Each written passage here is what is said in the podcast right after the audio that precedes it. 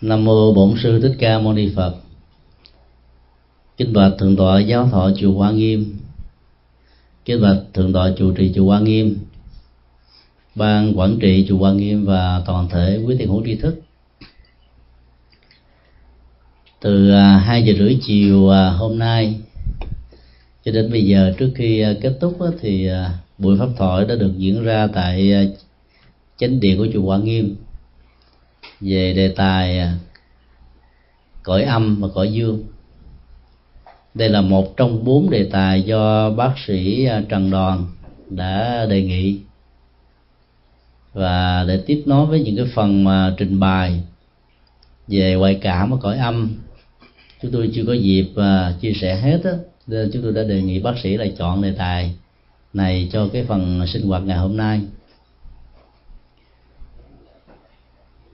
Kết thúc cái buổi pháp thọ thì vẫn còn có nhiều người nêu ra rất nhiều câu hỏi mà không có thời giờ để à, chia sẻ hết. Ngày hôm nay có mặt tại đạo tràng này thì chúng tôi nhìn thấy à, rất nhiều à, các vị cư sĩ trẻ như là tiềm năng và sự kế thừa của các vị cư sĩ lão thành ở hiện tại và trong tương lai. Cho nên thay vì thuyết trình một đề tài thì giờ chúng tôi xin dành thời gian với sự chứng minh của nhiều vị thượng tọa để chia sẻ những thắc mắc về sự tu học nói chung của tất cả quý phật tử. Ở đây thì có ít nhất là hai thế hệ. Thì do đó rất kính mong quý vị mạnh dạn nêu những câu hỏi để chúng ta cùng à, trao đổi và học hỏi lẫn nhau xin quý vị bắt đầu và nêu câu hỏi.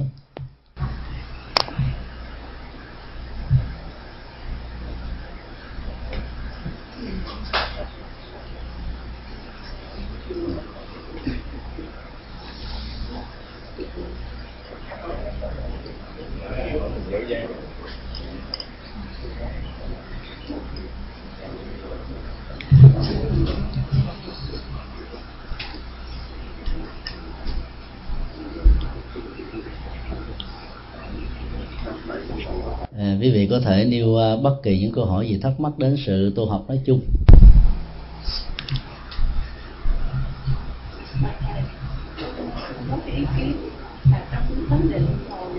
Thì khi mà một cái một cái con người đã qua đời thì cái lúc mà đi đầu thai đi đầu thai bằng uh, cái hồn hay là bằng cái bản chất của sự đi đầu thai trong phật giáo đó được dùng bằng um, một vài cái khái niệm khác nhau về từ vựng nhưng mà giống nhau về bản chất.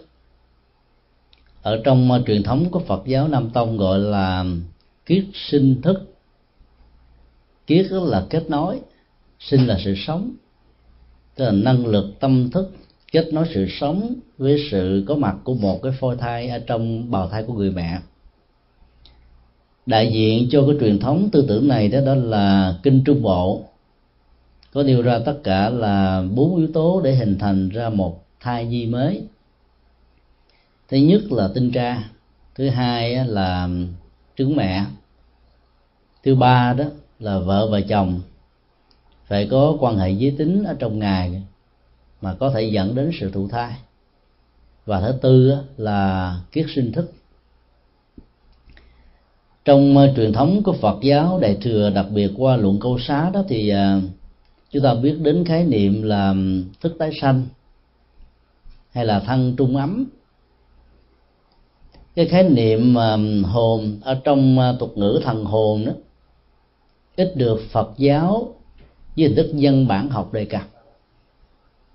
Nhưng về phương diện tư tưởng và nội dung đó thì sử dụng khái niệm ký sanh thức hay là thân trung ấm đó thì cũng chỉ là một cách thức mô tả thôi. Và theo nội dung cũng như bản chất của từ này đó thì chúng ta vẫn có thể sử dụng cái chữ thần hồn. Với điều kiện đó, hiểu nội dung của thần hồn đó không phải là một thực thể tâm bất biến mà lệ thuộc vào nhiều hoàn cảnh điều kiện khác nhau. Và nó là yếu tố để diễn tả về sự ra đi của một con người vừa mới tắt thở chết không phải theo dạng thức là lâm sàng, mà chết hoàn toàn khi không còn cái hoạt động của tâm thức nữa. Thì lúc đó cái thần thức này được gọi là hồn hay là thần hồn đó, thì cũng chỉ là một cách thức mô tả thôi. Mà quan trọng là cái sự tiếp nối bằng cách là có mặt ở trong bào thai của người mẹ, thông qua ba yếu tố về vật lý mà khoa học ngày nay đã xác minh. Còn yếu tố thứ tư đó là có thêm cái thần thức từ quan niệm mà có sự có mặt của thần thức mới kết nối thành sự sống đó. Bên Phật giáo lại có cách thức lý giải phong phú hơn, rằng là có những tình huống khi mà nghiệp cảm tương ứng, chưa có đủ có mặt đối với một gia đình mà sau này đó cha mẹ của gia đình đó sẽ là chính là cha mẹ của hương linh, thì cái sự mà bị ờ, sảy thai hay là không ờ, tạo thành sự sống đó, sẽ có mặt dưới nhiều hình thức khác nhau. Do đó, bản chất của yếu tố tâm thức ở trong tình huống này là quan trọng hơn hết. Ở trong dân gian Việt Nam và Trung Hoa đó thì người ta thường gọi là thần hồn. Và dân học Phật giáo đó lại không muốn sử dụng từ thần hồn vì có thể bị đánh đồng với cách hiểu nôm na của quần chúng rằng là nó có một cái hồn bất biến đi đầu thai thực ra đó thì gọi là hồn hay là thức đó thì cũng chỉ nói là một cái năng lực di chuyển đó và cái năng lực tâm thức này đó, nó là cả một cái điểm hội tụ của tất cả các cái hành động tốt, xấu và trung tính của con người. Trong suốt mấy mươi năm mà người đó có mặt ở trên cuộc đời này, cộng với cả một cái khối năng lượng hành động của nhiều đời kiếp về quá khứ khác nữa do đó cái nguồn à, thức đó đó hiểu theo à, tâm thức học Phật giáo là một cái kho tàng chứa nhóm các hạt giống. Mà sự thể hiện của nó nó tạo ra các khuynh hướng, năng lực, phong tục, tập quán, khuynh hướng, cá tính, vân vân.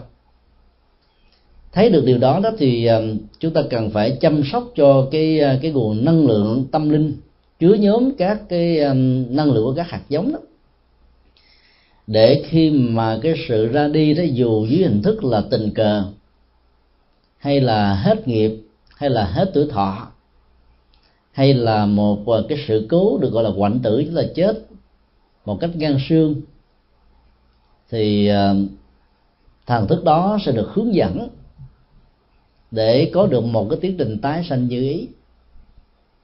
Bản chất của sự tu tập và hành trì trong Phật giáo đó đối với những người xuất gia là làm thế nào để làm chủ được cái sự tái sanh của mình?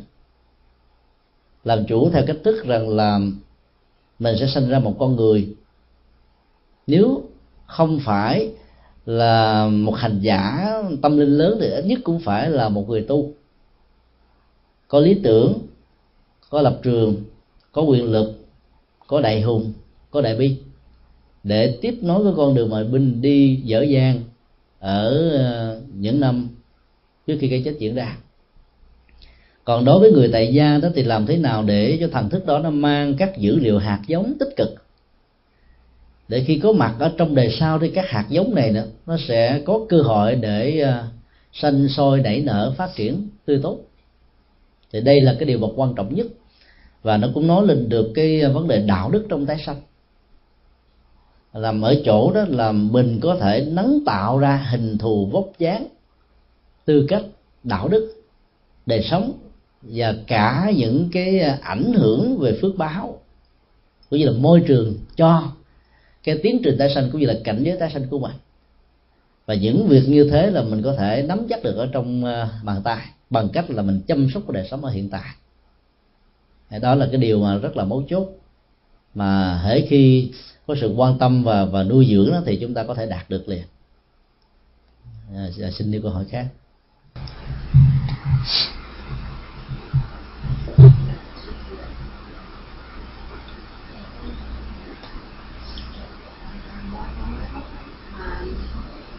khi mà người thân mà mất thì con nghe nói là đừng có đụng vô xác là phải trì niệm phật bao kiếm gì phải gì À, chúng tôi xin lặp lại câu hỏi để cho những vị đang ngồi bên ngoài có thể nghe được. Câu hỏi là, là bao của tôi vừa mới mất? Mà theo uh, các cái nguồn thông tin dân gian của Phật giáo đó thì uh, sau thời gian mới mất từ à, một tiếng cho đến 8 tiếng đồng hồ đó không nên đụng vào thân thể của người mới qua đời. Thì cái phong tục tập quán đó nó như thế nào và nó có ảnh hưởng thực tế ra làm sao đối với tiến trình tái sanh? Quan điểm này đó có gốc rễ từ um, các tác phẩm di thức học của ngài đường huyền tráng, một vị cao tăng phật giáo thầy đường, sang ấn độ du học nhiều năm, mang lại cho nền văn hóa trung hoa đến cả ba mươi mấy ngàn từ mới trong kho từ vựng và từ điển học ngài quyền tráng đã dựa vào cái quan niệm dân gian của người trung hoa về ý nghĩa biểu tượng của con số 8 và nhất là nền văn hóa của phật giáo, đại thừa. Và sau này ảnh hưởng rất lớn trong nền văn hóa của tây tạng số 8 được xem là con số cát tường. Cái phòng hờ đó, nó cũng ờ, cần thiết đối với một số tình huống, nhưng nó không nhất thiết và bắt buộc. Đối với những người có quan điểm ờ, xem thân thể này như là thượng đế đó tức là trọng vọng chăm sóc, cưng chiều, nâng niu, thương. Và trong cái thời hiện đại này, tức là mình à, bảo hiểm cái thân thể để bằng nhiều cách khác nhau đó. Thì cái khuynh hướng mà bám víu vào nó như là cái của tôi đó, nó sẽ gia tăng và có mặt một cách rất là tự nhiên ở trong cái tiến trình của nhận thức và đời sống tâm lý. Thì sau khi cái chết diễn ra một cách à, đột ngột hoặc là khi mà tuổi thọ nghiệp mà hết đó, thì ngài quyền trang khuyên chúng ta là không nên đụng vào cơ thể của người quá cố vì sợ rằng là người quá cố vì tiếc nuối đó. Cho nên có thể có ảo giác cho rằng là thân bằng quyến thuộc tước đoạt mạng sống của mình hay là ảnh hưởng đến mạng sống của mình hoặc là phá hủy đi mạng sống của mình. Từ đó có thể khởi lên những cái tâm niệm sân hận. Bản chất của lòng sân trong tình huống của nhận thức sai lầm như vừa nêu đó nó gắn liền cái lòng tham. Tham có sự sống và không muốn cái chết diễn ra. Tham có sự sống thì nó thuộc về lòng tham. Không muốn cái chết được diễn ra, mà cái đó là một sự thật. Cái đó, cái lòng si bắt đầu có mặt và đồng hành cho nên trong cái hành động không muốn thừa nhận cái chết đã có cái lòng tham, lòng sân, lòng si có mặt. Và như vậy, những giờ phút cuối của cuộc đời với cái tâm lý qua ba biểu hiện của tham, sân và si đó thì cảnh giới và tình huống tái sanh của hương linh nó sẽ không ờ, đạt được cái gì muốn. Có nghĩa là nó rất là ảm đạm bi quan. Và dẫn đến cái môi trường ờ, cũng như là cảnh giới tái sanh đó, sẽ gặp rất nhiều sự trục trặc. Mà cá tính cũng như là tâm lý của người đó khi có mặt đó cũng phải ảnh hưởng một cách trực tiếp hay là gián tiếp đến ba cái nguồn tâm lý này trên thực tế đó thì à, cái sự phòng hờ đó chỉ có à, có giá trị thật sự. Đối với những con người mà rơi vào cái chứng bệnh tham đắm và chấp vào thân thôi. Còn thực ra đó thì à, các hương linh do vì không còn bị lệ thuộc vào cái thân thể vật lý. Cho nên đời sống của họ là một cái dòng, một cái dùng tâm thức hỗn hợp giữa các năng lực hành động ở hiện tại cộng với cái cái cái chủ dài của các năng lực ở trong quá khứ cho nên các hương linh sẽ thấy rất rõ cái cảm xúc cái tình cảm thương ghét thích không thích của người thân đối với thân thể vật lý của họ. Và do đó nếu trong những cái hành động mà người thân ấy, dùng rượu và cồn để sửa cho cơ thể hoặc là chỉnh sửa lại các cái tư thế sai trong lúc nằm dẫn đến cái chết đó, co rút có thể trở thành một cái tư thế thư giãn thoải mái thì rõ ràng đây là hành động của sự chăm sóc, chứ không phải là hành động của một cái sự cưỡng đoạt, phá hoại sự sống hay là ảnh hưởng tiêu cực, phương diện này hay là phương diện khác. Cho nên cái cảm nhận như thế sẽ không thể nào tạo một cái phản ứng tâm lý tiêu cực của hương linh, sợ bị tuyệt đoạt mạng sống hay là ảnh hưởng đến mạng sống của mình. Do đó đó là cái phòng hờ từ một đến tám tiếng. Có thì tốt, không có thì cũng không sao trong thế giới của hoa kỳ và nhiều quốc gia thuộc về phương tây đó thì khi mà một người bị mất ở tại bệnh viện đó, chúng ta khó có có thể mà để dài được 8 tiếng lắm vì luật pháp ở đây không cho phép làm như vậy. Và trên thực tế nó cũng không cần thiết như thế. Miễn là trong lúc chúng ta làm hoặc là chúng ta nhờ đến các vị âm công làm việc này đó thì mình làm ở trong chánh niệm. Là các hành giả thì mình à, nên thực tập tùy theo pháp môn hành trì của mình thiền tông á thì tự tập chánh niệm tỉnh thức, quán thân, quán dòng cảm xúc, quán tâm, quán pháp. Như là các hiện thực đang diễn ra và nhìn nhận nó như là hiện thực để cho nỗi buồn, niềm đau về sanh ly tiêu biệt nó không có mặt, không ảnh hưởng tiêu cực đến sự à, tái sanh. Còn đối với các hành giả tịnh độ tông đó thì mình có thể niệm phật để nhắc nhở, hương linh về danh hiệu của đức phật a di đà còn đối với các âm công đó thì mình có thể đứng kế bên để mình nhắc nhở họ, để họ làm bằng à, sự chánh tâm. Chứ không phải làm bằng à, cái đồng lương, hay là bằng một cái nghề mà không hề có những cái sự chuẩn bị tâm lý để có thể hỗ trợ, vừa làm đẹp cái cơ thể của người quá cố về tư thế nằm. Nhưng mặt khác có thể không làm động tâm và ảnh hưởng cái dòng cảm xúc và tâm thức của hương linh trong cái giờ phút mà họ phải vẫy tay chào với thân thể để mà tìm lấy một mạng sống mới theo nghiệp cho nên các hỗ trợ đó cần thiết, nhưng nó không nhất thiết phải là như vậy. Do đó đó, cái quan trọng hơn là làm thế nào để cho người thân cảm thấy rằng là họ đã chết.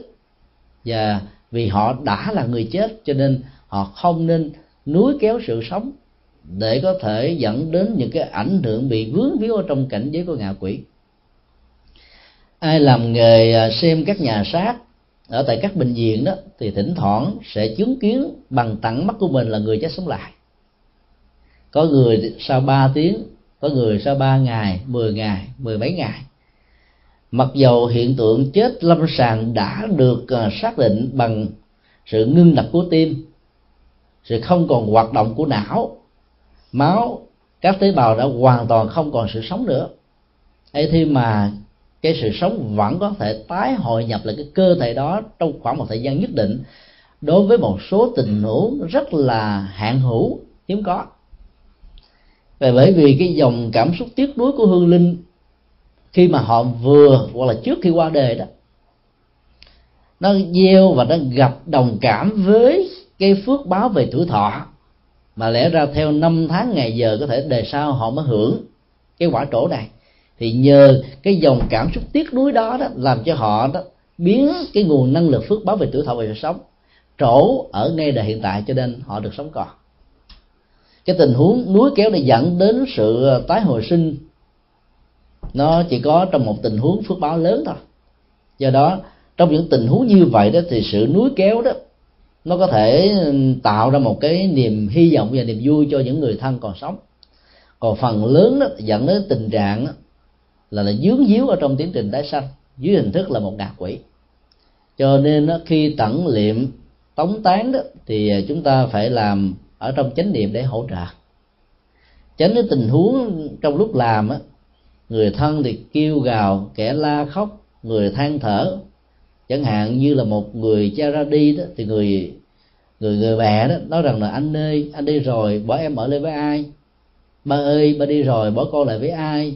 Rồi cháu chích, la khóc. Vì những dòng cảm xúc đó nó tạo ra một cái cái áp lực rất là lớn. Nó gợi lại cái tinh thần trách nhiệm, tình thương, tình thân của người đã đi và làm cho họ quyến luyến mà khi mà quyến lý như vậy thì trong suốt gần 8 tiếng đồng hồ kể từ từ khi cái tết lâm sàng có mặt đó, thì hương linh đó vẫn chưa thật sự ra đi được. Cho nên trong lúc đó mà đụng vào cơ thể bằng sự chăm sóc đó, vẫn có thể ảnh hưởng tiêu cực về phương diện tâm lý, làm cho họ không mạnh dạng để mà giả từ ra đi. Cho nên ờ, cái ý nghĩa đạo đức của cái việc mà quản lại việc tẩn liệm trong vòng 8 tiếng đồng hồ là nằm ở chỗ này còn có một số tình huống mà nhất là mình đã hiểu được về bản chất của tái sanh luân hồi và sự rũ bỏ cơ thể vật lý đó, như là một nhu cầu trong lúc mà mình đã còn sống với tư cách là một cư sĩ phật tử hành trì đó, thì giàu cho mình mới vừa tắt thở thân vào quyết thụ có đụng chạm vào, cũng không có hề hấn gì hết đó những cái tình huống người nào không hiểu chuyện đó đó thì mình mới sợ có những cái phản ứng tác dụng phụ đó. còn nếu mình có một chuẩn bị và hiểu vấn đề đó rõ thì nó không có những cái điều để phải chúng ta lo lắng nhiều. À, xin đi câu hỏi khác.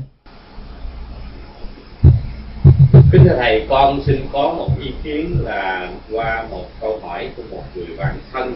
Chị này là cũng là một phật tử thượng thành đã từng hỗ trợ cho các chùa chiền cũng như là cũng như công tác phật sự của các chùa ở vùng có tình đốn. Rất là nồng nhiệt nhưng mà chị ta thì đây trước khi con tôi với thầy câu hỏi này thì con xin sám hối là nó cũng thuộc cái cái dạng thị phi. Nhưng mà con nghĩ cái thị phi này cũng là cái điều rất cần thiết cho nhiều phật tử. Là vùng này cũng như là phật tử trên toàn thế giới. Về cái sự việc của hòa thượng thích giác hạnh thì con nghĩ rằng cái điều này nếu như mà thầy thấy rằng nó thị phi, xin thầy đừng trả lời. Còn nếu như mà thầy thấy rằng nó có ích cho tiền đồ của Phật giáo Việt Nam, cũng như là cái bên à, à, môn phái của hòa thượng thích nhất hạnh hay là những cái lợi ích nào cho phật tử Việt Nam nói chung phật tử Việt Nam hải ngoại nói riêng thì xin thầy cho một câu trả lời. Tức là chị ta rất là dị ứng về những cái hành trạng của hòa thượng thích nhất hạnh về vấn đề thầy có những liên hệ đối với cô chân không về những sinh hoạt của cô chân không cũng như là à, nói rằng dư luận nói rằng thầy có hai đứa con thế này thế nọ vậy đó. Đối với con thì con lúc nào con con cũng cung kính hòa thượng thích hạnh con cũng cung kính hòa thượng thích thanh từ, cũng như là đối với hòa thượng hoàng độ và thượng đường quan dứt khoát con không bao giờ có một cái ý nghĩ nào dám phạm thượng hết.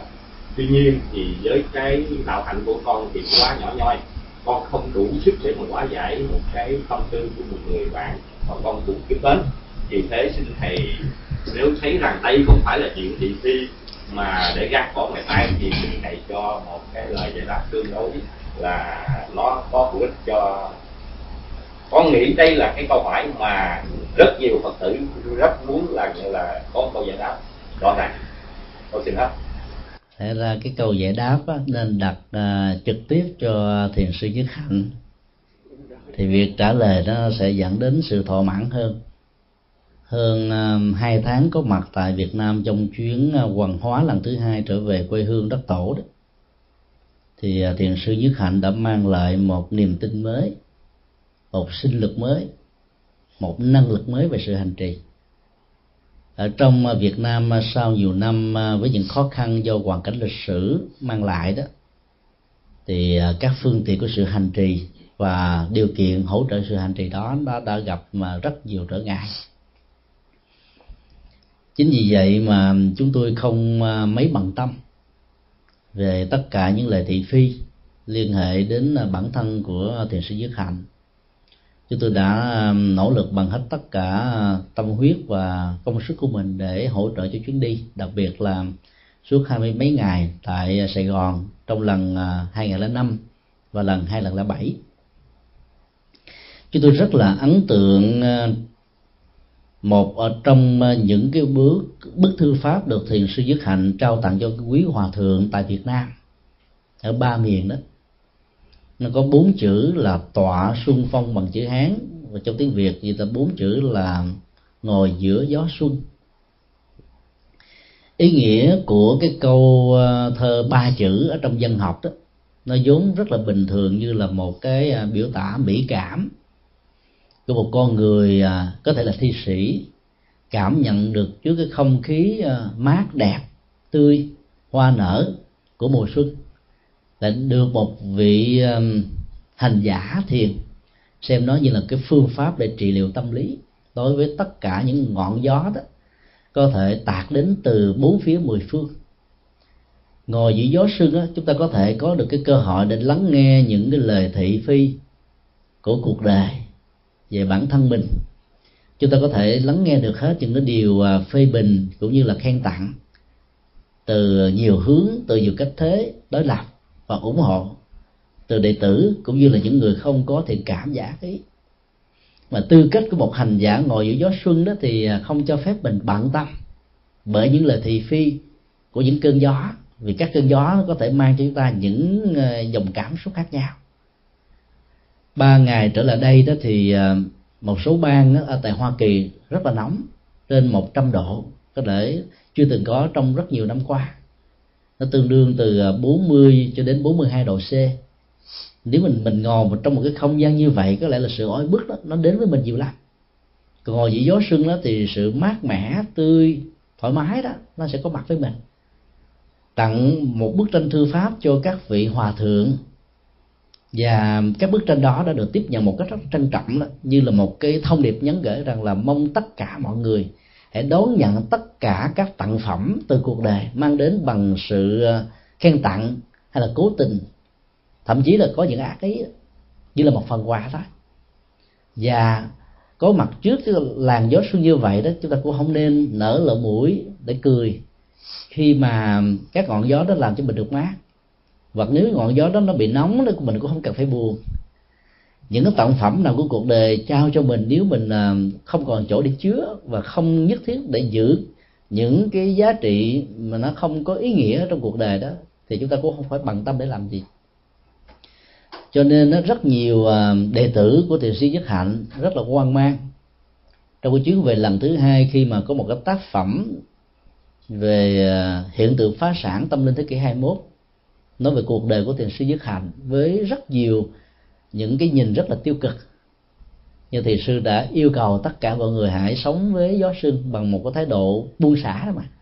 Không bận tâm, không để ý, không buồn, không lo về tất cả những chuyện thị phi trong cuộc đời. Trong thế giới phương tây và thế giới hiện đại ngày nay đó, cái sự tự do ngôn luận và các phương diện tự do khác đó, nó đạt được ở mức độ cao nhất không ai có thể à, bưng bít và che đậy một cái cây kim nằm ở trong um, những ờ, cái mền do mình đắp lên. Người ta đã thường quy kết cái này cái nọ nhưng mà không ai chứng minh được. Chỉ cần suy nghĩ như thế thôi là chúng ta hiểu rằng là các cái dữ liệu và các thông tin đó được tung ra như vậy là nó có thiện chí hay có ác cảm. Cái tác phẩm hiện tượng tâm linh thế kỷ hai phá sản tâm linh thế kỷ 21 đó cũng nêu ra các dữ liệu đó mà không hề có một bằng chứng nào. Nhiều năm trước khi ờ, chúng tôi ờ, có mặt tại Hoa Kỳ, chúng tôi cũng nghe nói những những điều như thế. Và cái điều quan trọng đó là chúng ta thấy rằng là ở trong Phật giáo đó, cái chuyện mà thụy và phi đó, nó không có ý nghĩa cho đời sống đạo đức và tâm linh. Còn người nào thật sự mà muốn giúp cho cuộc đời, giúp cho đạo đó, thì nên thực tập theo ờ, cái câu ở trong kinh pháp cú đó. chúng tôi rất là tâm đắc người tốt cũng bị chơi người xấu cũng bị chơi người hay cũng bị chơi người dở cũng bị chơi chưa từng có trong đời một người không bị chơi đây là điều mà đức phật đã dạy để cho chúng ta thấy rằng nó như là một quy luật đó là người tốt đó, thì gặp những kẻ xấu họ ghét, họ ganh tị, họ phân bì. Còn người xấu đó thì gặp những người tốt ta phê bình đã đành rồi. Những người trung lập hoặc là những người đứng lưng chừng lửa giữa giữa tốt và xấu đó cũng người khác chơi không có người này chơi cũng có người khác chơi thôi. Mà thấy cái đó như là một cái hiện tượng tâm lý về sự thiếu thiện chí của cuộc đời và con người thì không ai dạy gì đi đi bận tâm những chuyện này. Cho nên vượt lên trên những chuyện thị phi cái con đường của một um, đại thiền sư đó là cứ thông dong và tự tại. Mà cái lời lạc an vui đến những người hữu duyên với mình. Bởi vì ngày xưa đức phật cũng đã từng bị cuộc đời chơi. Và cái người chơi nhiều nhất là chính là đồ đệ và cũng là người anh em ruột thịt của ngài là đề bà đạt đa đó. Cho nên như lai thế tôn còn bị chơi như thế thì huống hồ là các đệ tử đi theo con đường của ngài. Chuyện đi bị chơi là chuyện rất là bình thường. Vấn đề nếu chúng ta khách quan và nhìn à, từ một chiều hướng tích cực đó thì chúng ta hãy đánh giá rằng là các giá trị mà thiền sư nhất hạnh đó, mang lại cho cuộc đời này là cái gì. Không phải vô tình mà cả thế giới phương tây đó ngoài cái ảnh hưởng độc nhất vô nhị của đức đại lạt ma thì ảnh hưởng thứ hai đó về phương diện tâm linh và lãnh tụ phật giáo thì không ai hơn thì sư nhất hạnh vì chúng ta là những người việt nam có thể có ít nhiều cái cộng nghiệp uh, thích nhìn cái chuyện thị phi. Do đó nó mình uh, có thể không bận tâm về những đóng góp lớn của thiền sư. Ở trong cuộc đời đó chúng tôi có thể nói như thế này một cách rất là chủ quan nhưng có những cơ sở để dẫn đến sự chủ quan trong nhận định này dài thế kỷ dài chục thế kỷ mới có được một nhân vật như thiền sư nhất hạnh. Nếu chúng ta nói bằng cái ngôn ngữ phàm tình đó thì người Việt Nam nên hãnh diện tự hào có một vị thiền sư lỗi lạc như thế, mang lại niềm vui và hạnh phúc cho rất nhiều người phương Tây vốn không hiểu đạo Phật là gì, mà có thể trở thành người Phật tử và tháo gỡ được rất nhiều bế tắc. Chúng ta cần phải thực tập theo hạnh nguyện của ờ, Đức Bồ Tát ờ, Phổ Hiền với 10 nguyện lớn trong đó có một cái nguyện đó là tán dương công đức. Nhìn thấy những cái giá trị đóng góp và những lệ lạc từ những cái giá trị này đó, thì chúng ta nên tán dương để người khác học được. Còn những gì mà chúng ta cảm thấy là không có lệ thì đừng nên bận tâm. Vì cái đó nó nó không đưa mình đến tới đâu. Và ngược lại đó, vì nhiệt tình đến lúc đó, mình trở thành cái người tiếp sức và hơi ở trong các nỗ lực giấy bụi tung mù của những người khác tôn giáo khác khi nhìn thấy có một nhân vật quá lo lạc của Phật giáo. Và sự trở về của thị sĩ dứt hạnh đó và những yếu tố chính trị như người ta đã nhận định đến đánh giá về phương diện phía nhà nước đó mở cửa mời gọi thị sư về thì từ cái nhìn ở trong nước đó, chúng ta phải thấy rằng là cái sự trở về đó là một đại hùng đại lực đại từ bi.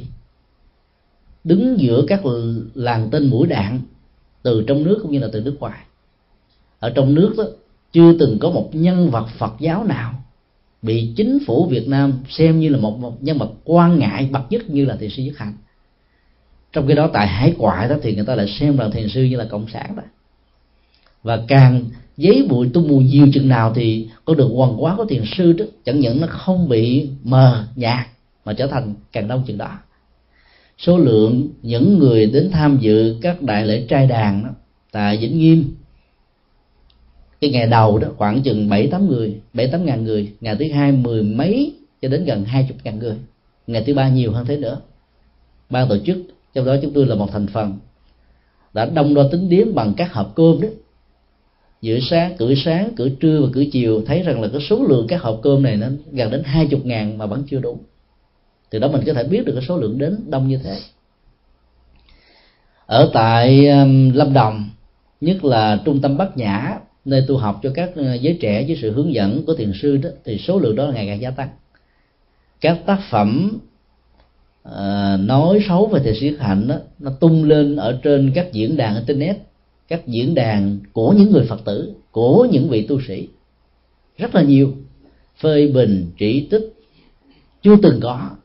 Đối với bất kỳ một nhân vật Phật giáo nào ấy thế mà cái ảnh hưởng quần chúng ngày càng lan rộng ngày càng mạnh mẽ hơn bao giờ hết cho nên chúng ta thấy rằng là quần chúng đó, họ không phận tâm về chuyện thị phi mà họ quan tâm rằng là đến với thị sĩ họ học được cái gì.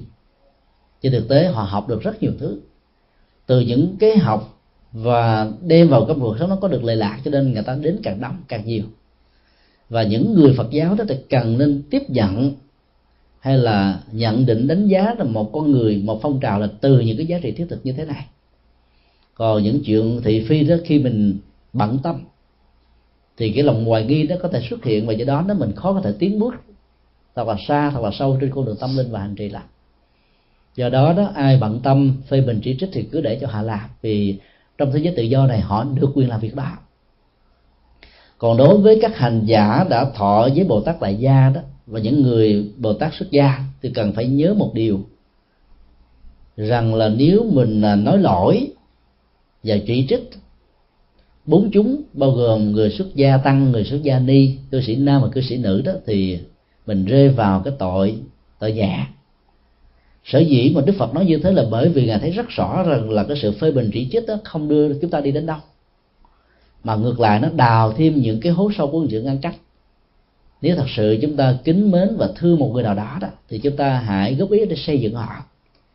Vì sự xây dựng để có thể có được cái cái cái nhu cầu trị liệu và thiết lập được tình thân cho nên tinh thần của Phật giáo là dạy chúng ta nhìn thấy những điểm tích cực. Còn nếu mình có những cái dữ liệu bằng chứng về sự tiêu cực đó thì mình nên góp ý bên trong với tính cách xây dựng. Bất cứ nhân vật nào con người nào mà nếu mình có thiện chí như thế đó thì cũng nên làm tương tự như vậy. Còn trong lúc quy ngưỡng đó mình đưa nhân vật đó lên tận mây xanh. Trong lúc bị sụp đổ thần tượng thì đạp nhân vật đó xuống tận với địa ngục đó, không phải là cái hành động và thái độ ứng xử của những người phật tử chân chánh nhất là những người đã tiếp nhận đạo lý bồ tát thấy rằng là cái nhu cầu mang lại lạc đến con người nhiều hơn. Còn các cái vấn đề thuộc về uh, cá nhân đó nó không còn là cái trọng tâm để chúng ta phải bận tâm nữa. Cho nên từ những cái cái nhìn như vậy đó chúng tôi cho rằng là chúng ta đừng bao giờ để cho những hiện tượng giấy bụi tung mù như vậy nó làm mờ mắt cản bước chân đi của chúng ta đến phía trước và tiếp xúc bất kỳ một nhân vật nào cũng không nên có cái chủ nghĩa thần tượng. Vì chủ nghĩa thần tượng nó không đưa chúng ta đi tới đâu. Và nó có thể làm nguy hại Phật pháp ở nhiều phương diện thông qua sự mê tín và cuồng tín. Cho nên chúng ta cần phải sống bằng à, tuệ giác bằng cái nhìn rất là tích cực và rất là độc lập để cho mình có thể có được những cơ hội để tiếp xúc và học hỏi được những cái hay còn ai phê bình chỉ trích thì cứ để người ta làm nếu khuyên không được. Thì mỗi hành động phê bình và chỉ trích đó, nó đều có những cái quả báo của đó. Và xây dựng đó thì chúng ta có được cái giá trị lệ lạc rất là nhiều. Thay vì phê bình thì hãy nên xây dựng một con người. Thì đó là cái quan điểm ờ, và cũng là tinh thần Phật học được nêu ra ở trong kinh pháp cú. Ở trong bài kinh này đó nó còn có một cái câu mà ý tưởng đó chúng tôi có thể tóm tắt như thế này là ai dùng cặp mắt triêu ngươi tìm sâu vạch lá lỗi người trắng đen thì không còn cặp mắt cho mình. Lỗi lầm thêm lớn như cành cây xanh tức là lỗi của mình đó, ngày càng tăng. Một trong những cái khuynh hướng tâm lý mà các nhà tâm lý trị liệu hiện đại cho chúng ta biết là cái người mà có lỗi lầm nhiều đó thì cố tình nhìn thấy lỗi lầm ở người khác. Và tuyên ngôn các lỗi lầm đó đó để cho người ta thấy rằng là mình không có lỗi. Vì mình là người trong sạch cho nên mình mới dám nói người khác có lỗi thế này thế kia cho nên một trong những cái nỗ lực để che đậy cái lỗi của mình đó là cái cách nói lỗi người khác. Thì những cái hiện tượng tâm lý như thế đó chúng ta cũng không bận tâm nó nhiều. Vấn đề quan trọng đó là chúng ta có một cái nhìn thoáng một cái nhìn độc lập một cái nhìn về tính giá trị thông qua các đóng góp thì mình sẽ trở thành các phật tử mang tính cách hành trì. Còn lao theo cái sự thị phi ủng hộ cũng như là là là phê bình chỉ trích đó, thiếu các cơ sở đó, thì một mặt đó, nó làm cho mình không trở thành một phật tử. Có cái nhìn à, chững chạc và đứng đắn. Mặt khác đó nó có thể có tác hại cho cộng đồng nếu lỡ mà những cái điều mà mình nói ra do những cái lời đồn đãi mà mình tiếp nhận được là nó sai với sự thật đó thì cái nghiệp phỉ bán đó, và làm tổn thất niềm tin rất là lớn và mình phải chịu trách nhiệm trực tiếp nhân quả về vấn đề này. Cho nên để hạn chế và vượt qua những cái tiêu cực có thể có đó thì thay vì chỉ trích đó, chúng ta đổi lại thành xây dựng. Và phải vượt lên trên mọi thi phi. Thì con đường đó nó sẽ làm cho tâm của mình nhẹ nhàng thư thái lắm. Cái gì học được thì giữ. Cái gì mà cảm thấy không có giá trị thì không bận tâm. Thì như vậy mình không có gieo nghiệp với bất kỳ một cái gì. À, cái đó là cái kinh hướng trung đạo mà đạo phật đã dạy. À, xin đi câu hỏi khác. À.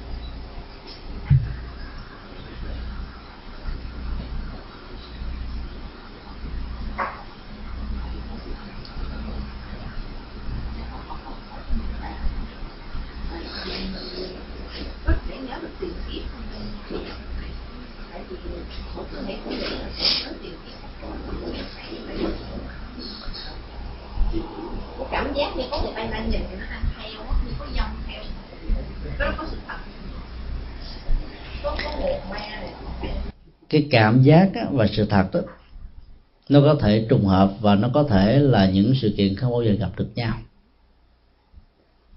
Ngày hôm qua um, khi thuyết giảng cho các phật tử ở chùa phước hải ở uh, thành phố charlotte.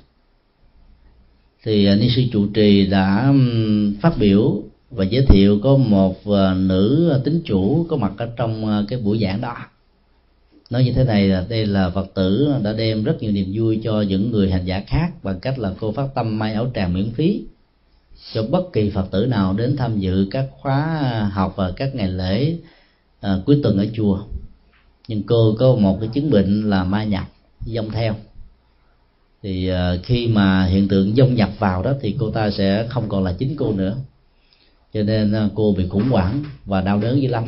Yêu cầu à, chúng tôi hỗ trợ cho thì vừa nói dứt lời đó thì chúng tôi mới cũng gặp người đó lần đầu tiên ở trong pháp hội thôi. Thì cô đó bị nhập liền. Bị nhập cô sững sĩ sĩ sĩ này cái ngã xuống. Bắt đầu cô nói bằng cái giọng khác. Cái tư cách ứng xử của cô đó hoàn toàn khác với cái điệu bộ của người phụ nữ dịu dàng uh, duyên dáng hai tính cách này hoàn toàn khác nhau. Chúng tôi đã từng uh, sống ở trên chùa đại giác với hòa thượng chủ trì của ngôi chùa này vị hòa thượng này đã có rất nhiều kinh nghiệm trị những chứng bệnh ma, các bệnh nhặt và nhờ học được những cái ờ, kỹ năng như thế cho nên ờ, chúng tôi không cảm thấy gì là lạ lùng đối với những hiện tượng ma nhập, và đặc biệt là của cô tính nữ có mặt lúc lúc hôm qua. Chúng tôi đã yêu cầu tất cả mọi người có mặt đó là tụng ờ, cái bài thần chú giảng sanh. Rồi sau đó niệm phật. Thì chúng tôi chỉ uh, thuyết minh cái vấn đề ờ, xuất ra khỏi thân đó bằng cái lời ờ, phục nguyện đó. Trong trong lời đó đó đại khái nó có cái ý tưởng như thế này. Nếu hương linh thật sự muốn ăn vui và hạnh phúc đó thì hãy tự mình nói ra các nguyện vọng mà mình muốn. Trong lúc mà mượn thân xác người khác nói lên ý tưởng của mình. Còn nếu hương linh đó, ngại ngùng không nói được đó thì hãy nương vào theo lời niệm phật và tiếng mõ để trút bỏ hết tất cả những ờ, hờn giỏi hận thù tiếc nuối đau xót thương tâm mà trong cái chết đó, nó có thể diễn ra một cách là thầm lặng hay là một cách có dụng ý do sắp đặt của một người nào khác. Chỉ khi nào chúng ta mạnh dạn buông tất cả những cái đó đó thì lúc đó là hương linh mới thật sự được an vui. Còn nương gá vào thân phận người khác thì cả hai cùng khổ đau thì sau khi phục vụ như vậy đó chúng tôi kêu yêu cầu tất cả mọi người cùng niệm danh hiệu đức phật a di đà thật là lớn. Thì cô đó lại ngã ra lần thứ hai. Và cô ta tỉnh dậy mà không hề nhớ những chuyện gì mới vừa được xảy ra. Để xác định rằng là một con người có bị ờ, hồn ma bóng vía nhập hay không đó ít nhất phải có hai cái yếu tố cần và đủ. Yếu tố thứ nhất đó, là chúng ta thấy cái giọng phát ngôn phát âm của người được gọi là bị nhập này là hoàn toàn khác với cái giọng thường nhật mà họ có. Cái sự thay đổi giọng này nó lệ thuộc hoàn toàn vào tính cách giọng và giới tính của hư linh nhập vào. Ví dụ, người bị nhập là một người nữ, mà vong nhập vào đó là một người nam, khi chết là 80 tuổi. Thì trong lúc nhập vào như vậy là cô thiếu nữ này sẽ nói cái giọng của ông già làng an còn nếu cái người bị nhập á, là một bà phụ nữ 80 tuổi mà cái dông nhập á, là một cậu bé trai 3 tuổi thì khi nhập vào cái giọng nói phải là một cậu bé trẻ thơ. Còn nếu hương linh á, nhập vào đó là một người bị câm trước khi chết. Thì khi bị nhập á, thì cái người bị nhập á, sẽ không nói một ngôn ngữ nào hết ngày hôm qua thì hương linh đó không nói cái gì cả. À, rồi sau đó nghe tụng kinh xong rồi xuất ra chúng tôi có nhắn gửi với um, người thân của cô có mặt lúc đó đó. Nếu sau cái việc mà làm lễ và hỗ trợ cho hương linh xuất ra khỏi cái thân đó, mà vẫn chưa có kết quả thì uh, nên cho chúng tôi biết qua điện thoại di động. Và bất cứ lúc nào mà có thêm tình trạng đó thì uh, có thể cho chúng tôi hay, để chúng tôi có thể hỗ trợ bằng cách này cách khác. Hy vọng là cái tình trạng đó không có tái hiện ở trong uh, cơ thể của cô này. Đó là yếu tố thứ nhất yếu tố thứ hai đó là trong lúc mà nhập như vậy đó thì cái cấu trúc về thân thể vẫn được giữ nguyên. Nhưng cái cấu trúc tâm lý của người đó qua dòng cảm xúc tri giác tâm tư và nhận thức đó, đã hoàn toàn bị thay đổi. Các cá tánh sở thích của người bị nhập nó hoàn toàn bị khóa lại. Không đủ sức để dùng dãy và hoàn toàn cái cấu trúc tâm lý của con ma hay là hương linh nhập vào đó là khống chế và ứng xử ra bên ngoài. Cho nên bên cạnh với sự thay đổi về giọng, nó còn là một sự thay đổi về cá tính. Ví dụ, khi hồn ma bóng vía đó là một quan chức to, đã từng chỉ tay năm ngón vì giám đốc thì lắm dám suối, mà đó phải dám làm. Thì khi bị nhập vào đó thì cái người bị nhập này bắt đầu chỉ lị, chỉ ra lệnh, quát tháo, la và buộc tất cả mọi người thân ở trong gia đình phải làm theo ý của mình thì chúng ta biết đó là tình trạng bị ma nhập. Còn nếu nó không có hai biểu hiện như vừa nêu đó thì tốt nhất đó, chúng ta nên dẫn người đó đến bệnh viện tâm thần thăm viếng các à, bác sĩ ở trợ quán nếu ở Việt Nam. Ở Hoa Kỳ thì có thể có nhiều cái bệnh viện chuyên à, cho các lĩnh vực như vậy. Điều thứ ba là một điều phụ thuộc là thời gian của cơn nhập như vậy nó không kéo dài. Nó có thể là 10 phút có thể là 5 phút có thể là 3 phút vài phút mà thôi còn tình trạng mà cái người đó bị ngày này, tháng nọ đó thì không phải là ma nhập.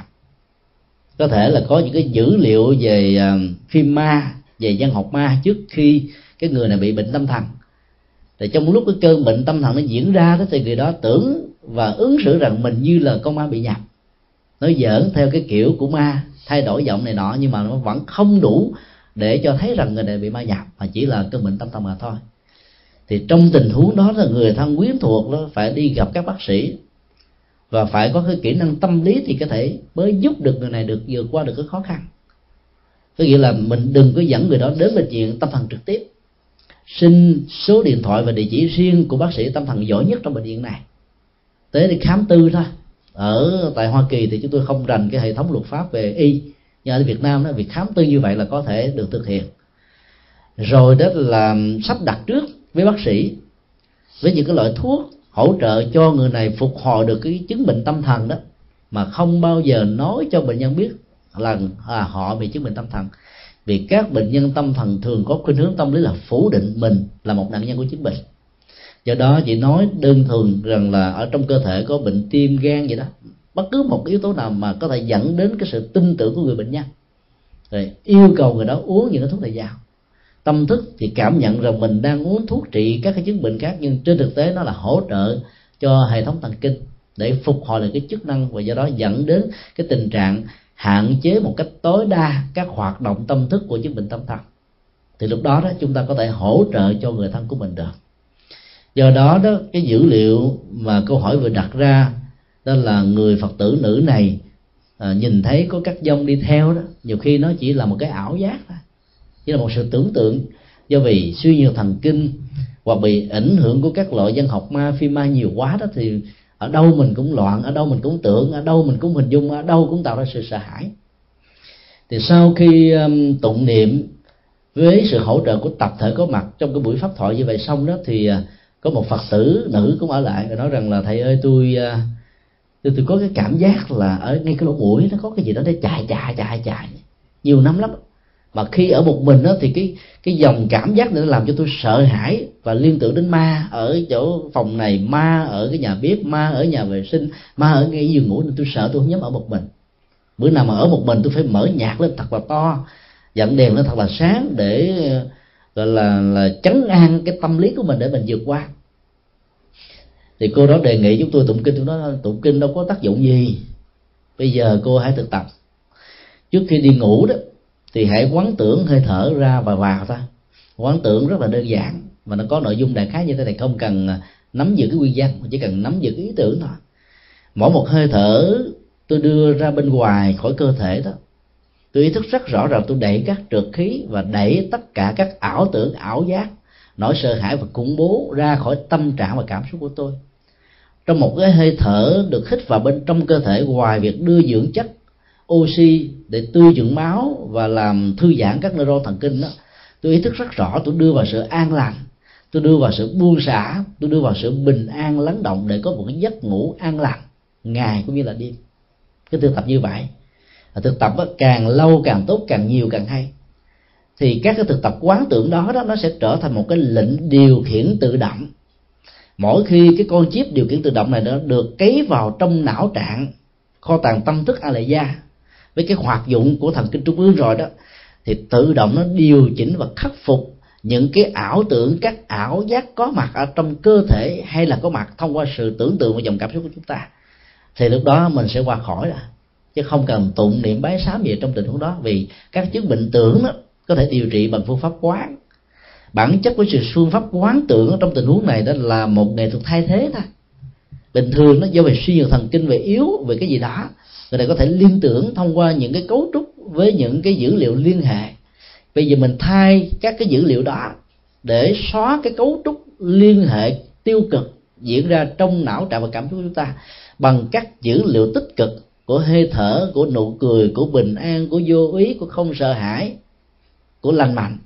Thì tự động nó nó không còn nữa cho nên dữ liệu về cái chuyện mà nhìn thấy và có cảm giác rằng có một dông nào đó đi theo là chuyện đó là cái chuyện bị ảo tưởng nhiều hơn là một sự thật. Bản chất của dông nó sẽ không đi theo chúng ta. Mặc dù trên thực tế là có nhiều ông thầy pháp, ông thầy tướng nói như vậy. Ở gần chùa giác ngộ đó, có một phật tử nữ, đến cái tuổi 55 mà vẫn chưa lấy chồng được, mặc dù cô rất đẹp, dịu dàng, dễ thương, đàng hoàng, đứng đắn, tư cách cái nguyên do mà cô vẫn không lấy chồng được, khi chúng tôi hỏi thì cô nói là tại vì đó, cô đi gặp các ông thầy pháp, ông nói rằng là có đến hai, ba dông nam đi theo. Cho nên các dông nam này cứ phá đám ngoài chuẩn bị làm đính hôn đám cưới với một ông giám đốc đó. Thì nó có chuyện gì trục ra nó xảy ra, cho nên là không có kết kết hôn được. Mà bao nhiêu lần nỗ lực trong cuộc đời cuối cùng vẫn sống độc thân. Cái ảo giác đó nó làm cho người đó nó là không tìm kiếm những cái nguyên nhân sâu xa nhất của những sự đổ vỡ rồi quy kết rằng có những cái dông phá đáo cho nên cứ tới gặp các ông thầy là nhờ làm lễ cầu siêu cho các hương linh. Không có hương linh nào đi theo đâu? Chỉ có sự ảo giác ảo tưởng đi theo mình. Trong tình huống đó mình chỉ coi coi cái cá tánh của người bình thường như thế nào cá tính mình đã làm sao? Hai cá tánh này nó có thể ghét lon được hay không?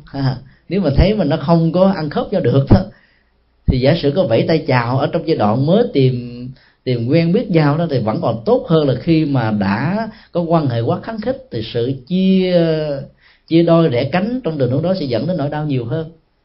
Thay vì mình buồn thì hãy nên mừng, vì mình biết rằng là cái người đó rất là đàng hoàng, đứng đó không lợi dụng cái tình yêu này để đi những cái bước quá đà mà dừng lại khi thấy rằng là cá tánh của hai nó quá khác biệt cho nên nó, thay vì mình quy trách nhiệm cho các hồn ma bốn vía đi theo mình phá đáo này nọ thì mình hãy xem xét lại cái nhân quả về đời sống tâm lý của mình trong các mối quan hệ ứng xử. Thì chỉ cần truy quy cái điều đó là cái bế tắc này được tháo gỡ. Nhưng rất tiếc là sau khi nghe lời khuyên đó thì cô đã bị bệnh và chết mất à. Tại vì cô cứ ở trong ờ, cơ thể bị ung thư mà cứ đi mấy ông thầy pháp không chịu đi bác sĩ bác sĩ kêu mổ, không tin. Đi các thầy pháp nói là ma, nó ám, nó nhập trong đây nè.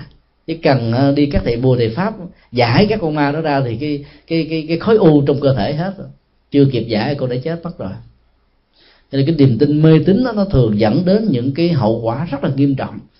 Mà khi nhận ra được vấn đề đó thì mình đã không còn tồn tính mạng được nữa. Mà có nhiều người khi mất người trong tình huống của cô phật tử đáng thương này, vẫn chưa kịp nhận ra rằng cái niềm tin của mình là một mê tín chỉ đoạn sai lầm như thế.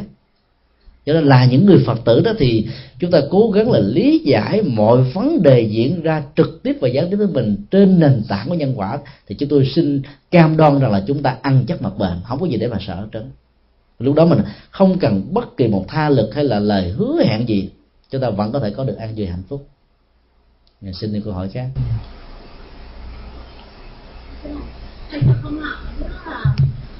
là như nãy chị nói là có người theo còn con là giống như khi mà tác họ có cái bóng tâm linh gì đó hội tâm linh á thì con nhận có cái lần họ thay đổi giọng nói này kia của con đấy.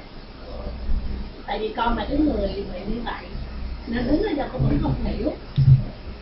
À, cái đó là con cảm nhận được là giống như họ cái giọng nói của con thay đổi mà làm cho con biết hết nhưng mà con không phải là con tưởng lại được. Nó giống như có một cái lần hè của con mắt con làm như vậy.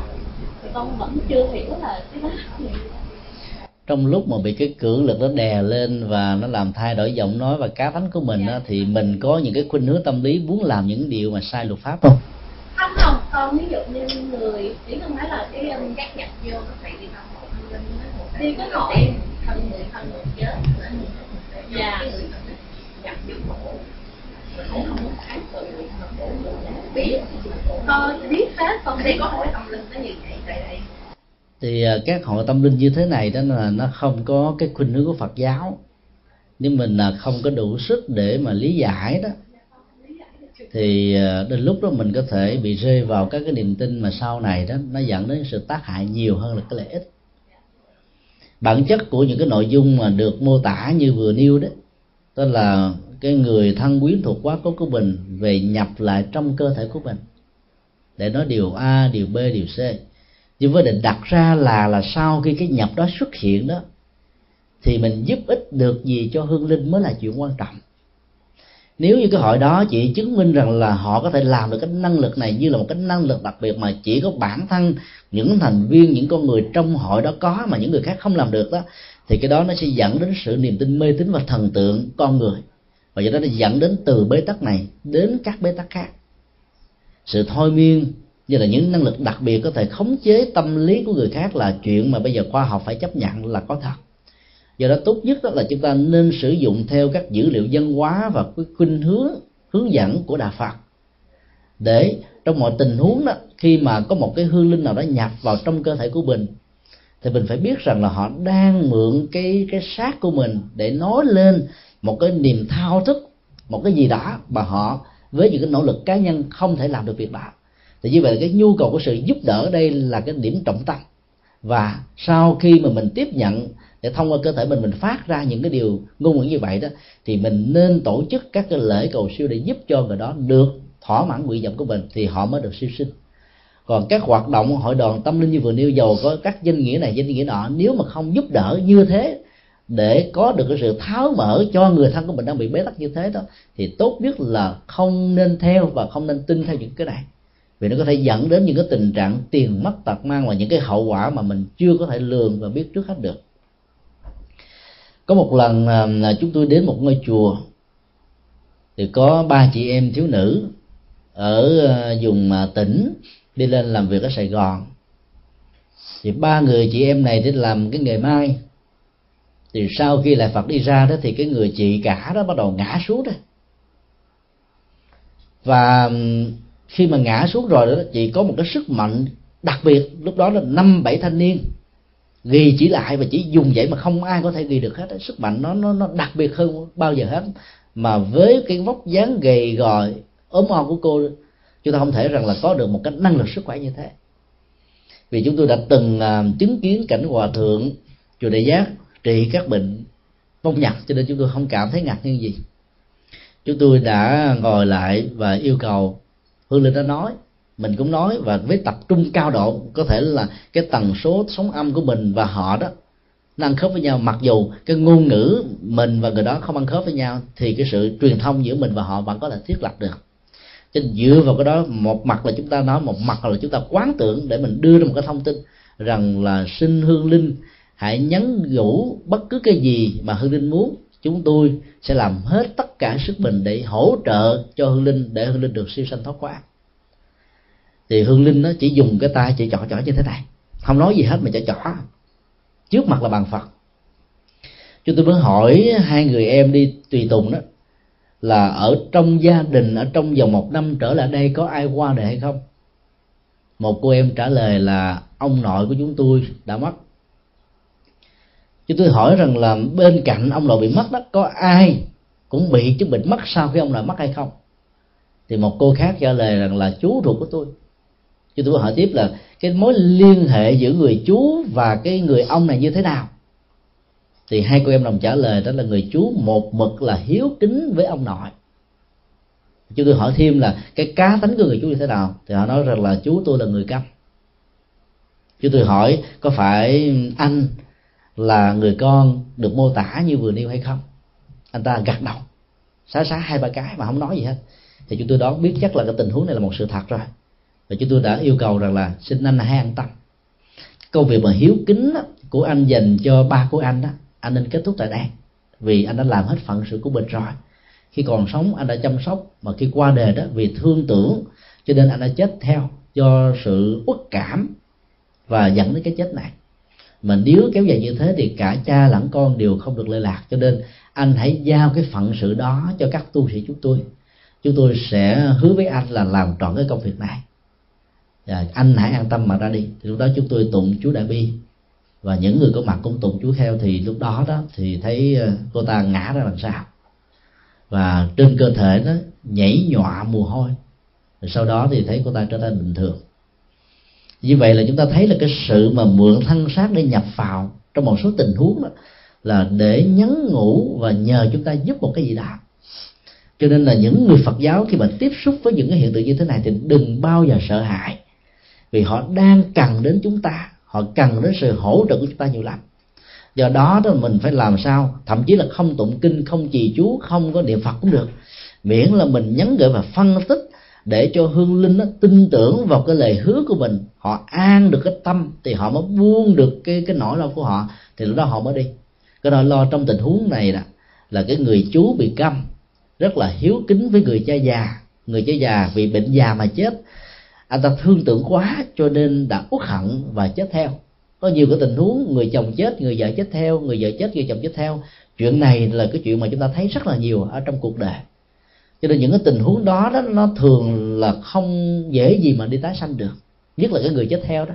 Người chết trước đó có thể tái sanh, nhưng mà người chết sau đó, vì thương tưởng, bám víu theo tình thân tình thương, không an tâm và muốn đi để lo lắng cho người đó, thì người này sẽ gặp một ách nạn rất là lớn cho nên từ cái tình thương tình thân mà không biết cách giúp đỡ cho nên dẫn đến cái đại họa cho bản thân mình.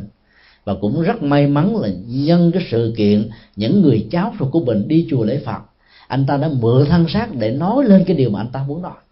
Vì trong lúc trước khi anh ta là người ừ, hương linh đó, thì anh ta đã từng là một người câm cho nên nhập vào đó thì cái năng lực của sự cấp này đã khống chế cô và cái cô thiếu nữ này là không còn nói bằng ngôn ngữ của mình không còn hành động của mình mà bằng chỉ trỏ ra dấu về người câm chỉ nói bằng ngôn ngữ của cơ thể. Cho nên là khi mình đến với bất kỳ một nhân vật nào các hội đoàn nào dù có quảng cáo đội mũ hay là tăng bốc bằng nhiều cái giá trị khác nhau nhưng nếu đến đó đó mà chúng ta không giải quyết được các vấn nạn rằng là sự nhập đó đang có nhu cầu để được giải thoát để chúng ta hỗ trợ cho họ siêu thoát quá thì chúng ta biết rằng các niềm tin như vậy không đưa chúng ta đi tới đâu. Vì đó không nên bị lệ thuộc vào các niềm tin này. Còn nếu tình huống mà mình gặp người thân hay là cái tình trạng nó thể hiện ở trên cơ thể của mình thì nên hỗ trợ cho người đó được siêu sanh. Nếu mình không đủ năng lực thì nhờ đến các nhà sư các sư cô các nhà tâm linh phật giáo nói chung làm công việc đó. À, xin được câu hỏi khác. Thầy con có một cái câu chuyện mà cách đây cũng mười mấy năm như này. Mỗi lần con nghĩ lại đó là con cũng hơi áy náy nhưng mà sau khi con coi cái băng của nhà ngoại cảm anh thì đức thành thì cái sự áy náy nó càng tăng lên nữa. Thì con kể nó hơi dài dòng một chút là tại vì thì đó ở trong xóm con ở thì có một cái, cái bác đó có cái nhà từng đất lên trên cái, cái đất đó. Thì ổng tin là trong cái đất đó là ổng phải phải phải cử ba năm tam tai đó, ông đợi tới ba năm sau ông mới cất cái nhà. Khi mà ông sắp sửa cất cái nhà đó, thì trong một đêm nó con nằm, con đến ba lần. Lúc con con vừa nghe thì con tưởng con nằm mơ. Mà khi con chợp mắt, con nhắm lại chừng 15 phút con nghe một lần nữa. Cho đến khi sáng gần thức dậy, gần sáng con nghe một lần nữa là một đêm nghe ba lần luôn. Con nghe là nhắm với con á, nghe tự nhiên con mở mắt ra thì con thấy một cái ánh sáng lạ. Ánh sáng nó trắng trắng xanh xanh mà lạ. Thì con không có thấy ai nhưng mà cứ nói là nhắn với cái ông đó, đó đừng có cất lên trên đừng có cất nhà lên cái miếng đất đó. Tại vì cái miếng đất đó nó, nó có cái vong ở dưới. Mà con nghe con nghe một ba lần luôn. Thì sáng sau thì con có nói với cái cái cái gì mà ở gần cái nhà của con bác đó thương con kể cho bà đó nghe. Con nói là tại sao đêm đó con nằm con nghe ba lần như vậy luôn đó là cái nhắc đi nhắc lại là nhắn với cái ông nói đừng có làm cái nhà trên cái đất đó.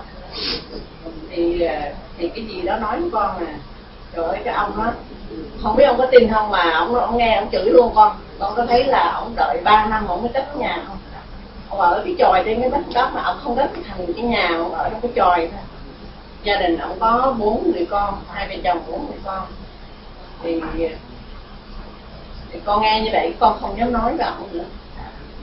Nhưng mà trong 3 tháng khi mà ông vừa mới cất cái nhà lên đó trong 3 tháng thì hai người con trai chết luôn.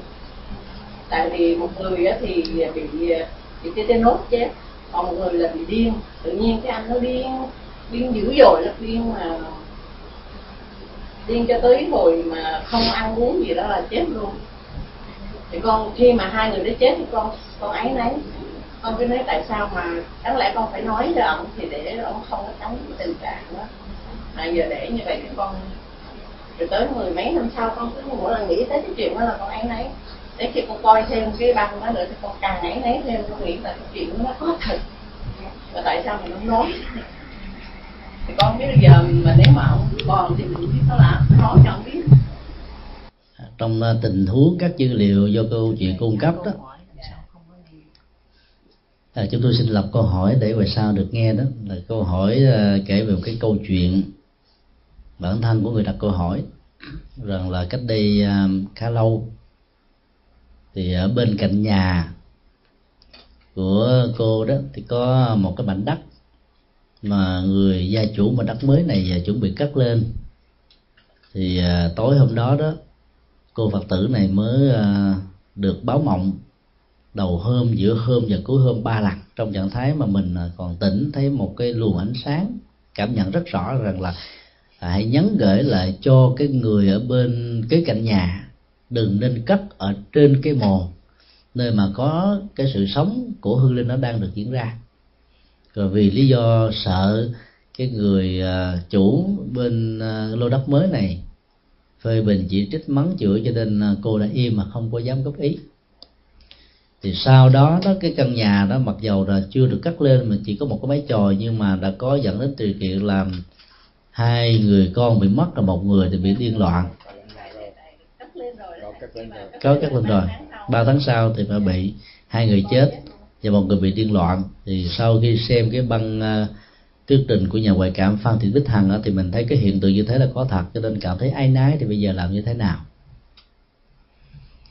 Thì trước nhất đó, chúng ta phải phân định là nó có những cái tình huống đó mà thỉnh thoảng sự ngẫu nhiên và tình cờ được diễn ra.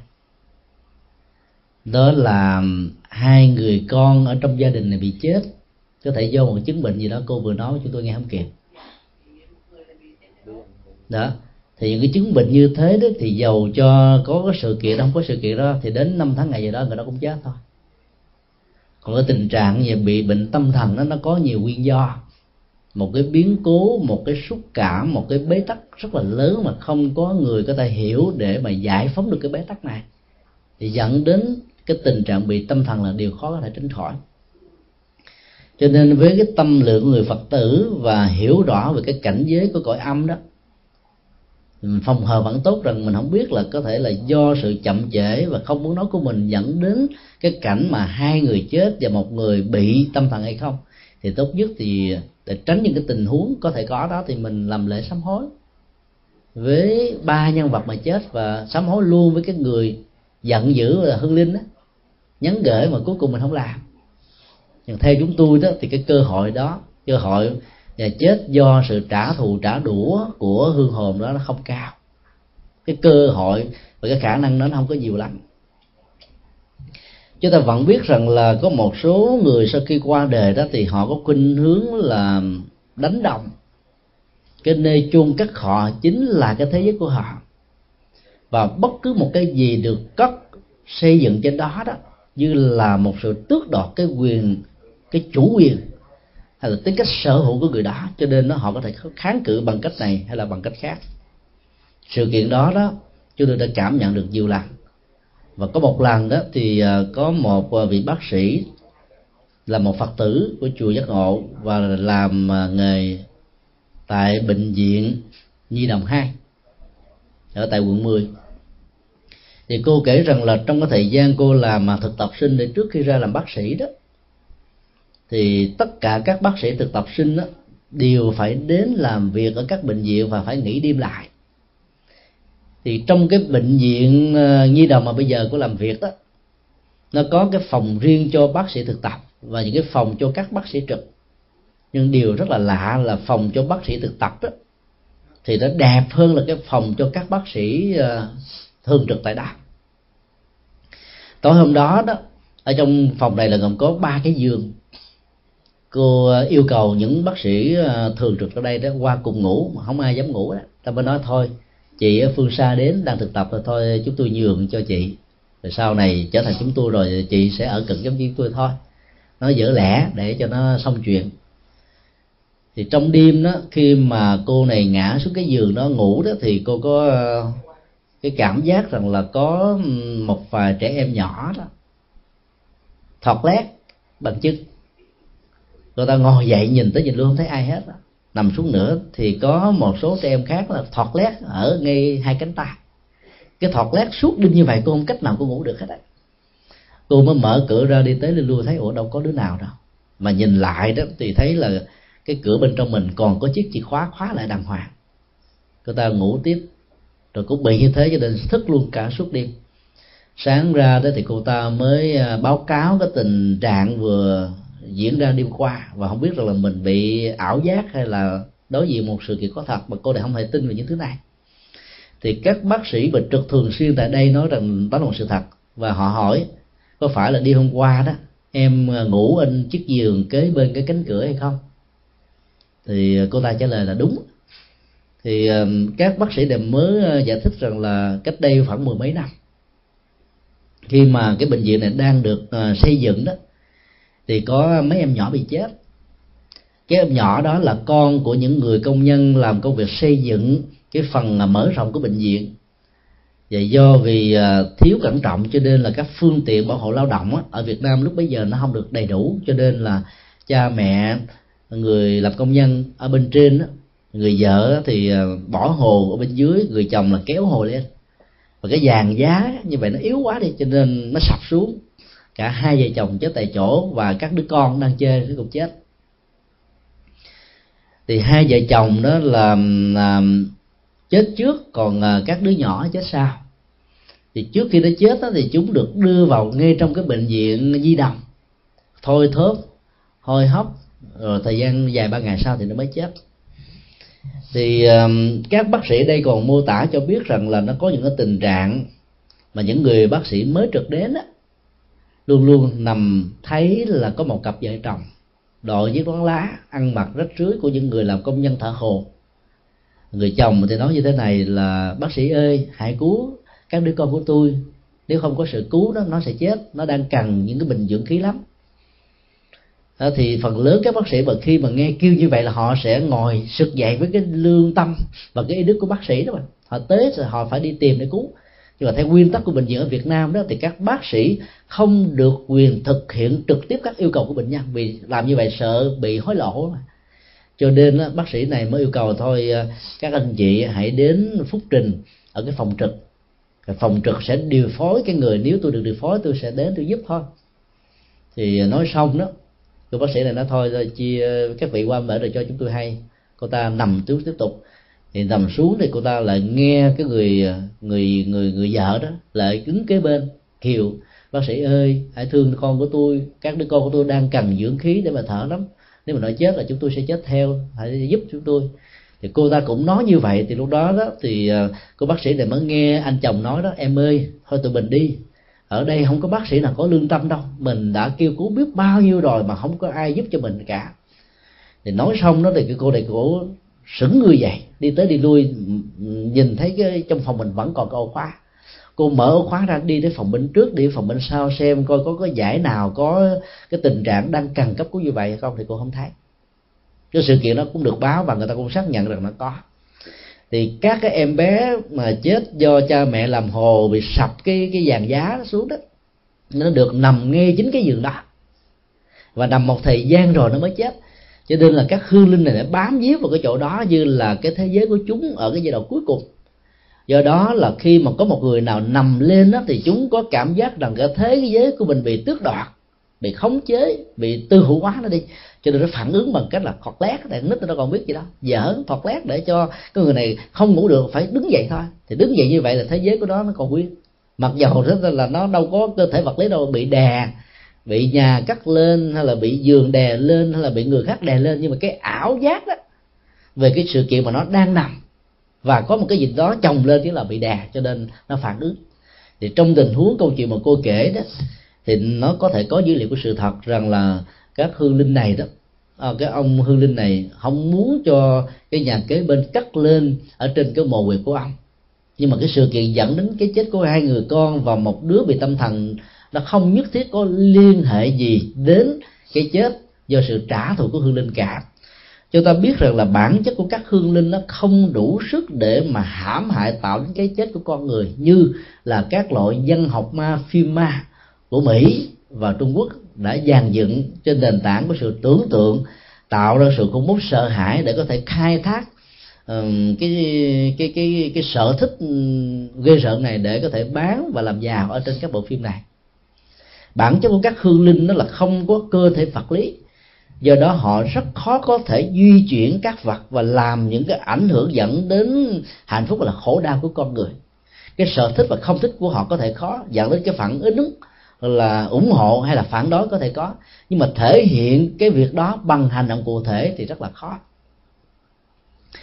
Nếu ờ, ở đây có ai đã xem từng ờ, đã từng xem bộ phim Ghost? Bộ phim do Hollywood thực hiện đó thì chúng ta thấy là ở trong bộ phim này đó có một con quỷ sống ở cái khu đường rầy đó xe lửa đó.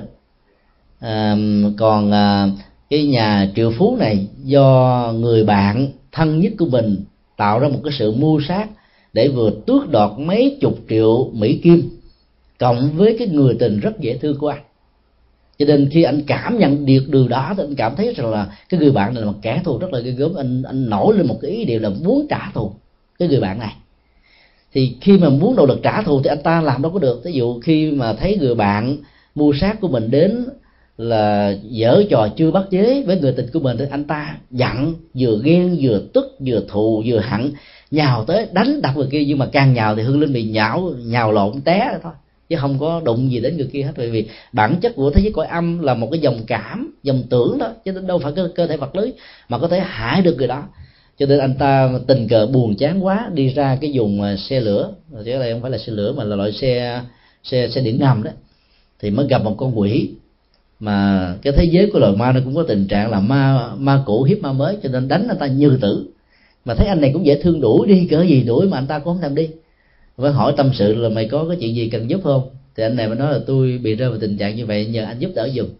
Thì anh này anh mới huấn luyện cho con ma mới này rằng là cái thế giới của loài ma là thế giới của ý thức. Cho nên cái điều quan trọng nhất là anh phải thấy rằng anh là một con ma, tức là không phải là người còn sống nữa. Cho nên anh không thể điều khiển cái cơ thể vật lý của anh như chính lúc anh còn sống, mà anh phải điều khiển bằng một cái ý tưởng và quan niệm thôi.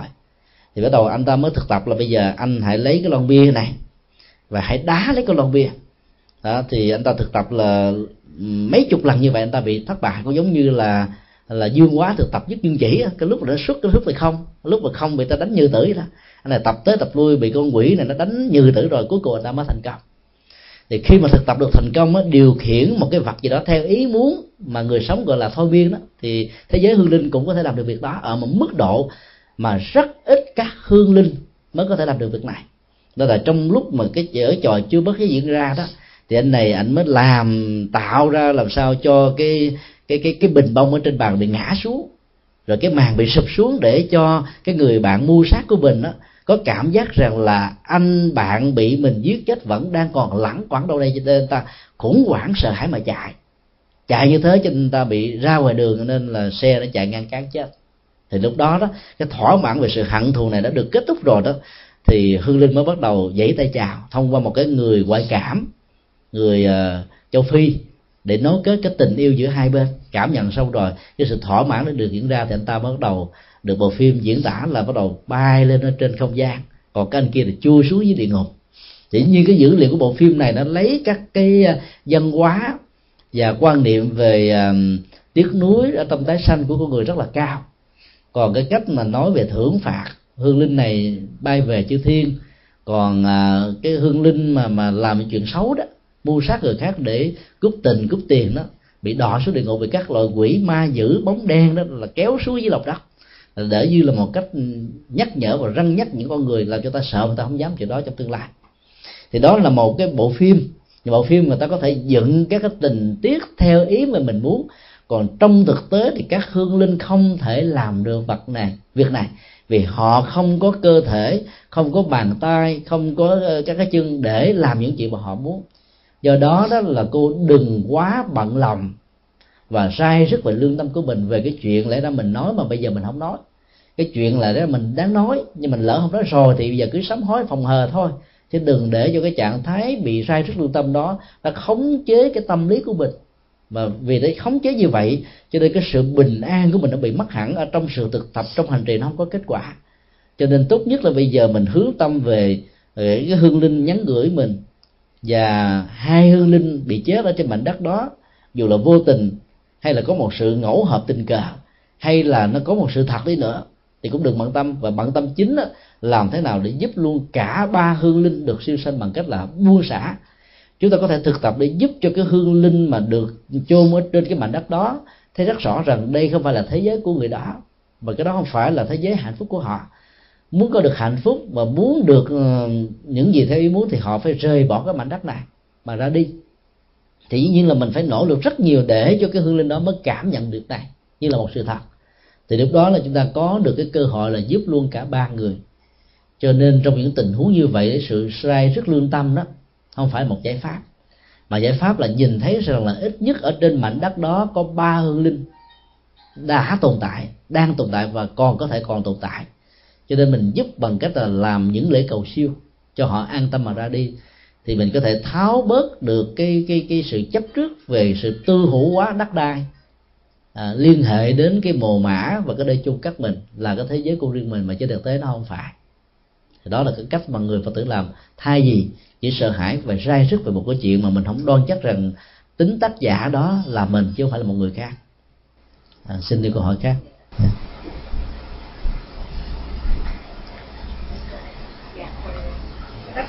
Sẽ hơn cái cái video của nữa cho nên con có câu hỏi này muốn hỏi thầy là thầy đã chuẩn bị ra đi chưa hay là đang chuẩn bị ra đi và thầy chuẩn bị bằng chúng tôi có thể nêu câu hỏi à, nêu cái sự kiện này để trả lời gián tiếp vào ngày 29 tháng 7 năm 2007 à, chúng tôi à, có chia sẻ một buổi pháp thoại tại chùa Phật Tổ cho khoảng 100 hành giả tịnh độ tông sau 10 ngày thực tập niệm Phật một cách miên mật nhân sự kiện lễ dỗ của hòa thượng thiện thanh, cố trụ trì chùa Phật Tổ ở Long Beach thì ngày hôm đó chúng tôi thấy phần lớn các hành giả là những người tuổi từ 60 trở lên và bà hỏi thế là quý bác à, lúc này có khỏe không? Sau 10 ngày thực tập đó, thấy thân thể nó có bị đau nhức ừ, hay là được trạng thái nhẹ nhàng thảnh thơi. Thì các bác đó đồng loạt trả lời thầy thầy ơi tụi tôi là có giấy mời hết rồi. Thì tôi mới hỏi tiếp là mời đi đâu? Thì các cô đó mới trả lời là mời về tây phương cực lạc. Chúng tôi mới hỏi rằng là quý bác có đảm bảo là đến đó đó là chắc chắn được thẻ xanh không? Hay là trở về lại đây? Thì nói xong rồi là cái giờ cúng dường trẻ tăng diễn ra cho nên cái cái cái cuộc đối thoại nó kết thúc tại đó. Thì thường cái vấn đề đặt ra về à, cái việc mà mình đã chuẩn bị ra đi hay chưa đó nó trở thành như là cái mối bận tâm của rất nhiều người. Nếu mình để cái vấn đề mà ra đi và không ra đi trong thời này trong thời tương lai đó trở thành một sự bận tâm đó thì mình bị dướng vào sự bận tâm đó thì lúc đó cái trạng thái thư thái hạnh phúc đó, ở trong cái giây phút hiện tại mình bị đánh mất. Cho nên bản chất của đời sống theo lời Phật dạy là làm thế nào cứ sống với trách nhiệm, với tinh thần, với dấn thân miễn là những cái đó đã làm cho mình được hạnh phúc, nhẹ nhàng, thư thái thôi. Và thực tập cái sự buông xả ở trong tất cả những thành quả và hành động mình mình có thể hiến tặng và phục vụ cho cho cuộc đời. Thì chỉ cần sống với trạng thái đó thì nó có ra đi lát nữa hay là ngày mai hay là tương lai, chuyện đó là chuyện của nhân duyên chứ không phải là chuyện của mình. Mình có muốn ghi kéo nó lại nó cũng không được. Cho nên cái quan niệm đó nó làm cho mình là không bị dướng bận. Còn dướng bận rằng là mình là không biết là đã có thư mời chưa, thư mời ngày hôm qua hay là thư mời ngày hôm nay, thư mời rồi mình còn tiếc mình không dám đi, rồi chờ thời gian sau thì tất cả những thái độ chờ đợi đó và mong mỏi là có hay không có, và cái đó nó làm cho mình bận rộn và nó mất hết cái niềm an vui ở hiện tại. Vấn đề trọng yếu là làm thế nào để mình thiết lập được cái tinh độ ở hiện tiền và đây mới chính là thật, tịnh độ thật sự. Nói về cái tịnh độ hiện tiền có nghĩa là chúng ta phủ bác về cái tính tịnh độ phương tây được mô tả trong cái đại di đà chuyện đó là chuyện của tương lai, chuyện sau khi cái chết được diễn ra. Còn ở trong hiện tại này đó, nếu mình không làm ba điều kiện quan trọng mà kinh nay dây đà yêu cầu đó, các hành giả phải thực tập. Đó là căn lành nhiều, thứ hai là phước báo nhiều, và thứ ba là nhân duyên tốt nhiều cái cân lành nhiều đó, thì ngoài những cái yếu tố là các hạt giống tích cực, tốt đẹp mà mình đã gieo trồng trong quá khứ, nó tạo thành cái quán tính để mình tiếp tục thực hiện trong tương lai, thì tất cả những cái đó muốn có phải do chính mình tạo ra chứ không ngồi chờ và trong. Rất nhiều người phật tử hiểu sai cái căn lành là những cái có sẵn mà thực tế nó phải là sự gieo trồng. Mà trong tâm lý học Phật giáo đó, thì có nêu ra đến 11 cái căn lành mà nếu mình không gieo trồng các căn lành đó đó thì đừng có hồng, mà có được cái thẻ xanh ở trên tây phương lên đó du hành vài tháng rồi cũng hết ngày, cũng trở về lại thôi à mặc dầu trên trển á, cái cư dân tối thiểu là a, bệ bạc trí đó là bắt thói chuyển à. nhưng mình phải hiểu rằng là cái cái cái vấn đề mà nhổ hết tất cả những cái bợn nhơ của tâm lý, của hành động, của thói quen, của phong tục, của tập quán ra khỏi nhận thức và đời sống của mình chính là cái chiếc thẻ xanh quan trọng nhất và an toàn nhất. Còn cái phước báo và công đức nhiều chúng ta biết là phải làm vạn hạnh công đức. Chứ đừng có tưởng và tin một cách đơn giản rằng là lại phật một lại phước tăng hà sa. Rồi à, à, niệm phật một niệm là tội tiêu vô lượng. Nếu như thế là một sự thật đấy thì chỉ cần bỏ ra 10 ngày tu niệm phật thôi mình xài ba chục kiếp sau vẫn chưa hết. Đâu đơn giản vậy nếu đó là một sự thật thì ông phật đâu có tốn công 49 năm rầy đây mai đó và thuyết pháp đến hơi thở cuối cùng. Trước khi ngày qua đời, ngài cũng tiếp tục thuyết pháp. Cho tu hoặc là la rồi mới chết. Là không có một nhân vật nào mà chúng tôi nhìn thấy trong những nhà lãnh tụ mà khai sáng tôn giáo có một cái năng động và tích cực dấn thân hành đạo như chính đức phật thích ca của chúng ta. Không phải là chúng ta mèo khen mèo dài đuôi, mà đó là một sự thật.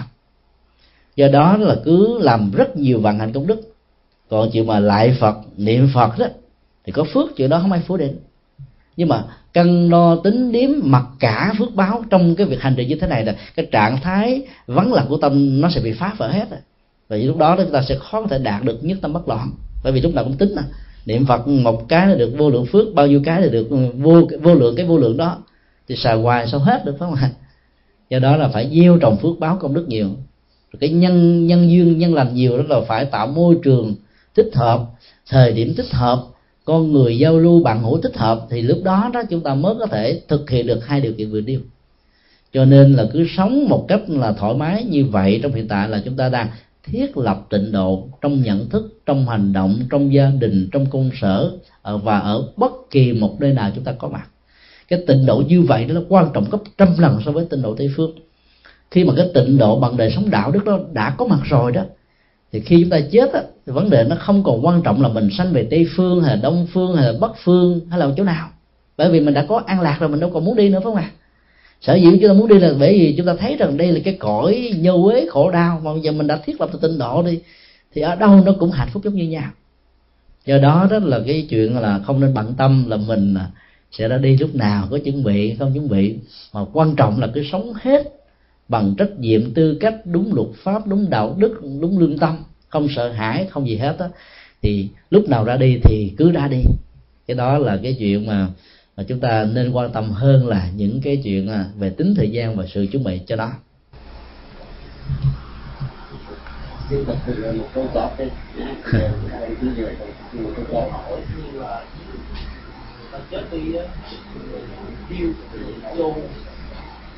còn người ta tiêu người ta như là đem những bỏ vô những đem về bỏ vô nhà thờ tiêu đem cho người tay vô đi cho đó.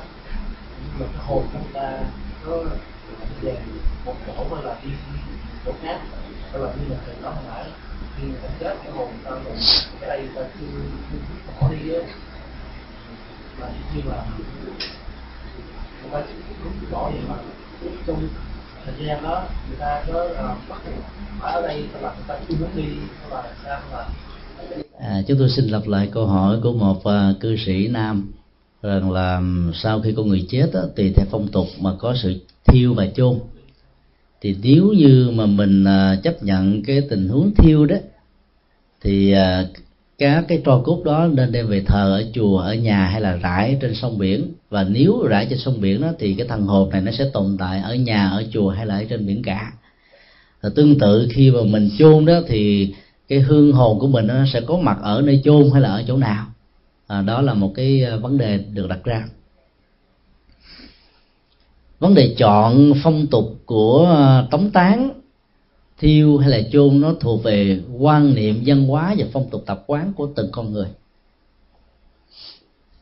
Đặt cái quan niệm tập quán đó nó đúng trong tình huống đó thì cái giá trị lệ lạc chắc chắn sẽ có với người quá cố. Bản thân của chúng ta với tư cách là những người candidate của cái chết đó, thì đừng có bận tâm. Rằng là sau khi mình chết rồi đó mình sẽ được thiêu hay được chôn. Và cũng đừng bao giờ di chúc về chuyện thiêu chuyện chôn này cứ để cho người thân của mình tùy theo duyên mà làm. Bởi vì đó đôi lúc đó, và phần lớn có nhìn hướng chúng ta thấy rằng là người di chúc đó, thì viết một điều con cháu về thương tưởng làm thêm một nẻo. Ví dụ người ta bảo rằng là sau khi tôi chết đó, là hãy thiêu cái cơ thể này rồi rải cho cốt đó xuống biển sông hay là biến làm phân bón trồng các cây rồi người thân mình không hiểu chi hết về cái lời di chúc này mà nói, ồ chơi ba của mình mê tín dị đoan quá, làm chuyện này kỳ quá, thôi để mình đem về thờ, ở chùa hay là thờ ở nhà. Tụng niệm bái sám cúng kính vậy nó tốt hơn nhiều. Cho nên nghĩ như vậy xong cho nên họ đã quyết định là không có rải ở trên biển khơi mà đưa về nhà hay là đưa về chùa. Chúng ta phải biết rằng là khi mà một ý niệm nó được như là một cái quyền ước thể hiện bằng ngôn ngữ hay là bằng tờ di chúc đó thì những người khi thể hiện ra nguyện ước này sẽ không bao giờ quên đi nó và muốn cái điều đó được thực hiện. Cho nên gắn một cái nguyện ước bằng miệng hay là bằng di chúc, viết chữ đó, thì người đó có khuynh hướng là bám theo cái điều này bằng cách là thăm dò, quan sát về chừng, để ý đệ tứ, xem coi sau khi mình qua đời rồi, con cháu, thân bằng quyến thuộc của mình có làm đúng theo lời di chúc hay không và chính cái đó nó đã tạo ra sự phẫn nộ hoặc là tiếc nuối. Nếu con cháu và người thân không làm theo đúng tờ di chúc và quyển ước của mình, thì sự phẫn nộ diễn ra. Và khi phẫn nộ diễn ra thì hương linh sẽ không đi được. Cứ ước ở chỗ đó mà tức tối, mà buồn phiền, cao có, phiền não, khổ đau. Và do đó bị ách tắc. Còn mà nếu con cháu làm đúng theo đó thì họ cũng cảm thấy hài lòng và khi mà hài lòng như vậy thì cũng có sự tiếc nuối vì họ phải chầu chực cho việc đó được thực hiện rồi, họ mới đi. Cho nên là người phật tử đó thì mình có thể theo ảnh hưởng của phong tục tập quán. Muốn làm gì đó thì có nói rõ và yêu cầu con cháu mình làm theo cũng có thể được. Nhưng mà sau khi cái lời yêu cầu ý chúc mình được thực hiện rồi thì hãy quên phát đi cái đó đi, đừng có nhớ đến nữa. Để cho khi cái chết nó diễn ra, bất cứ lúc nào mình không bận tâm về cái vấn đề phương tiện tống tán và cái điều kiện tống tán do người thân làm đúng hay không làm đúng, thì lúc đó mình mới có thể ra đi an toàn. Thì cũng tương tự như vậy đó, nó lệ thuộc phong tục tập quán. Mà có người thì thích ừ, là thiêu, có người thích chôn, mà có người thích điệu tán, như là trong cái phong tục tập quán của người tây tạng và ấn độ. Tây tạng ngày nay vẫn còn nhìn thấy rất rõ rằng là cái thân thể này thì sau khi chết rồi đó, chỉ là một khúc cây vô dụng. Để cho cái tình trạng của khúc cây vô dụng này hữu dụng đó, thì thay vì để chôn nó ở dưới lòng đất, nó bị ô nhiễm môi trường thì họ đó là hiến cúng cho các loài thú và kênh kênh ăn. Xương tay chân tất cả các xương đó thì cho thú thú to thú dữ ăn. Còn thịt mỡ đó, thì họ lát ra thành từng miếng nhỏ cho các loại kênh kênh ăn. Cho đến lúc nào mà không còn một cái gì đó còn sót lại thì những người đã từng sống ở trong cái nền văn hóa này và chấp nhận nền văn hóa đó là một cái cơ hội bố thí ở trong cuối cuộc đời của mình thì không có lý do gì họ sợ hãi và có cảm thấy tiếc nuối rằng là cơ thể, vật lý của tôi bị sốc ra thành từng miếng, bị ảnh hưởng đau nhất thế này thế kia. Và họ cảm thấy hoàn toàn hạnh phúc và hài lòng về việc làm này. Cho nên vấn đề ở chỗ là mình được quyền chọn cái cách thế tống tán mình. Nhưng đừng bận tâm vào cách thức đó sau khi mình qua đời. Chuyện còn lại là chuyện của những người còn sống dĩ nhiên là những người thân đó thì chúng ta phải hiểu cái ảnh hưởng tâm lý của người viết di chúc và có quyền ước. Và do đó đó nên tôn trọng cái lời di chúc ở mức độ tuyệt đối nếu có thể được. Bởi vì nếu không làm như thế đó thì thân bằng quyến thuộc của mình khó được siêu sinh. Còn các quan niệm á, thiêu sợ bị nóng do đốt do lửa còn chôn đó bị lạnh do nước ở dưới lòng đất ảnh hưởng chi phối đều là các ảo giác và những nỗi sợ hãi không hề có bất kỳ một cái cơ sở khoa học nào, mặc dù nó có logic, nhưng mà không có chân lý ở trong đây. Cho nên các hương linh sau khi chết rồi còn thân thể đâu mà cảm nhận, phải không ạ? Cái thần thức là xuất ra, cái ảo giác về nóng, về lạnh là một vấn đề. Và cần phải huấn luyện để vượt qua nỗi sợ hãi về nóng, lạnh trong các phương tiện tống tác đề cập đến bản chất của hương hồn tồn tại ở chỗ nào hoặc là ở chỗ thiêu hoặc là ở chỗ chôn, hoặc là ở ngay cái nơi thờ tự, hay là ở nơi mà trời cốt nó được rải phân tán đi. Nếu hương linh hài lòng với đời sống đạo đức của mình, không có một tiếc nuối, không có một cái nỗi đau, không một cái nỗi lo, không một cái bận rộn tâm tư nào, thì sau khi chết thì hương linh nó sẽ được đi đào thai theo nghiệp của mình để trở lại làm con người hưởng các phước báo nếu người đó có đạo đức, hoặc là chịu lấy những cái khổ đau nếu người đó sống ngược vào cái tinh thần đạo đức và do đó nó diễn ra một cái tiên tình rất là tự nhiên. Cho nên là hương linh sẽ, phần lớn không có cơ hội lẳng quẩn ở trong những cái tình huống như những cái câu chuyện mà chúng ta thảo luận hồi nãy giờ. Các nguyên do chính yếu của việc mà bị kẹt lại đó dưới hình thức của cõi âm là do vì sự tiếc nuối, do vì hận thù, do vì không buông xả, do vì tình thương, tình yêu mà không có nghệ thuật mà ra. Cho nên hãy thực tập buông xả thì chúng ta không bị sợ rơi vào cái tình trạng đó thì lúc mà thiêu hay là chôn được diễn ra rồi đó, thì mình đâu có mặt ở đó đâu mà sợ. Và ngay cả khi vừa mới tắt thở là mình đã đi mất rồi, chứ không chờ đến là thắt thứ nhất đến thắt thứ bảy, huống hồ là thắt thứ bảy. Do đó sự thực tập quan trọng và hỗ trợ cho người thân là nằm ở chỗ đó, làm thế nào để cái trạng thái yên tâm được thực hiện, thì cái cảnh giới âm và dương sẽ được an lành như ý muốn của mình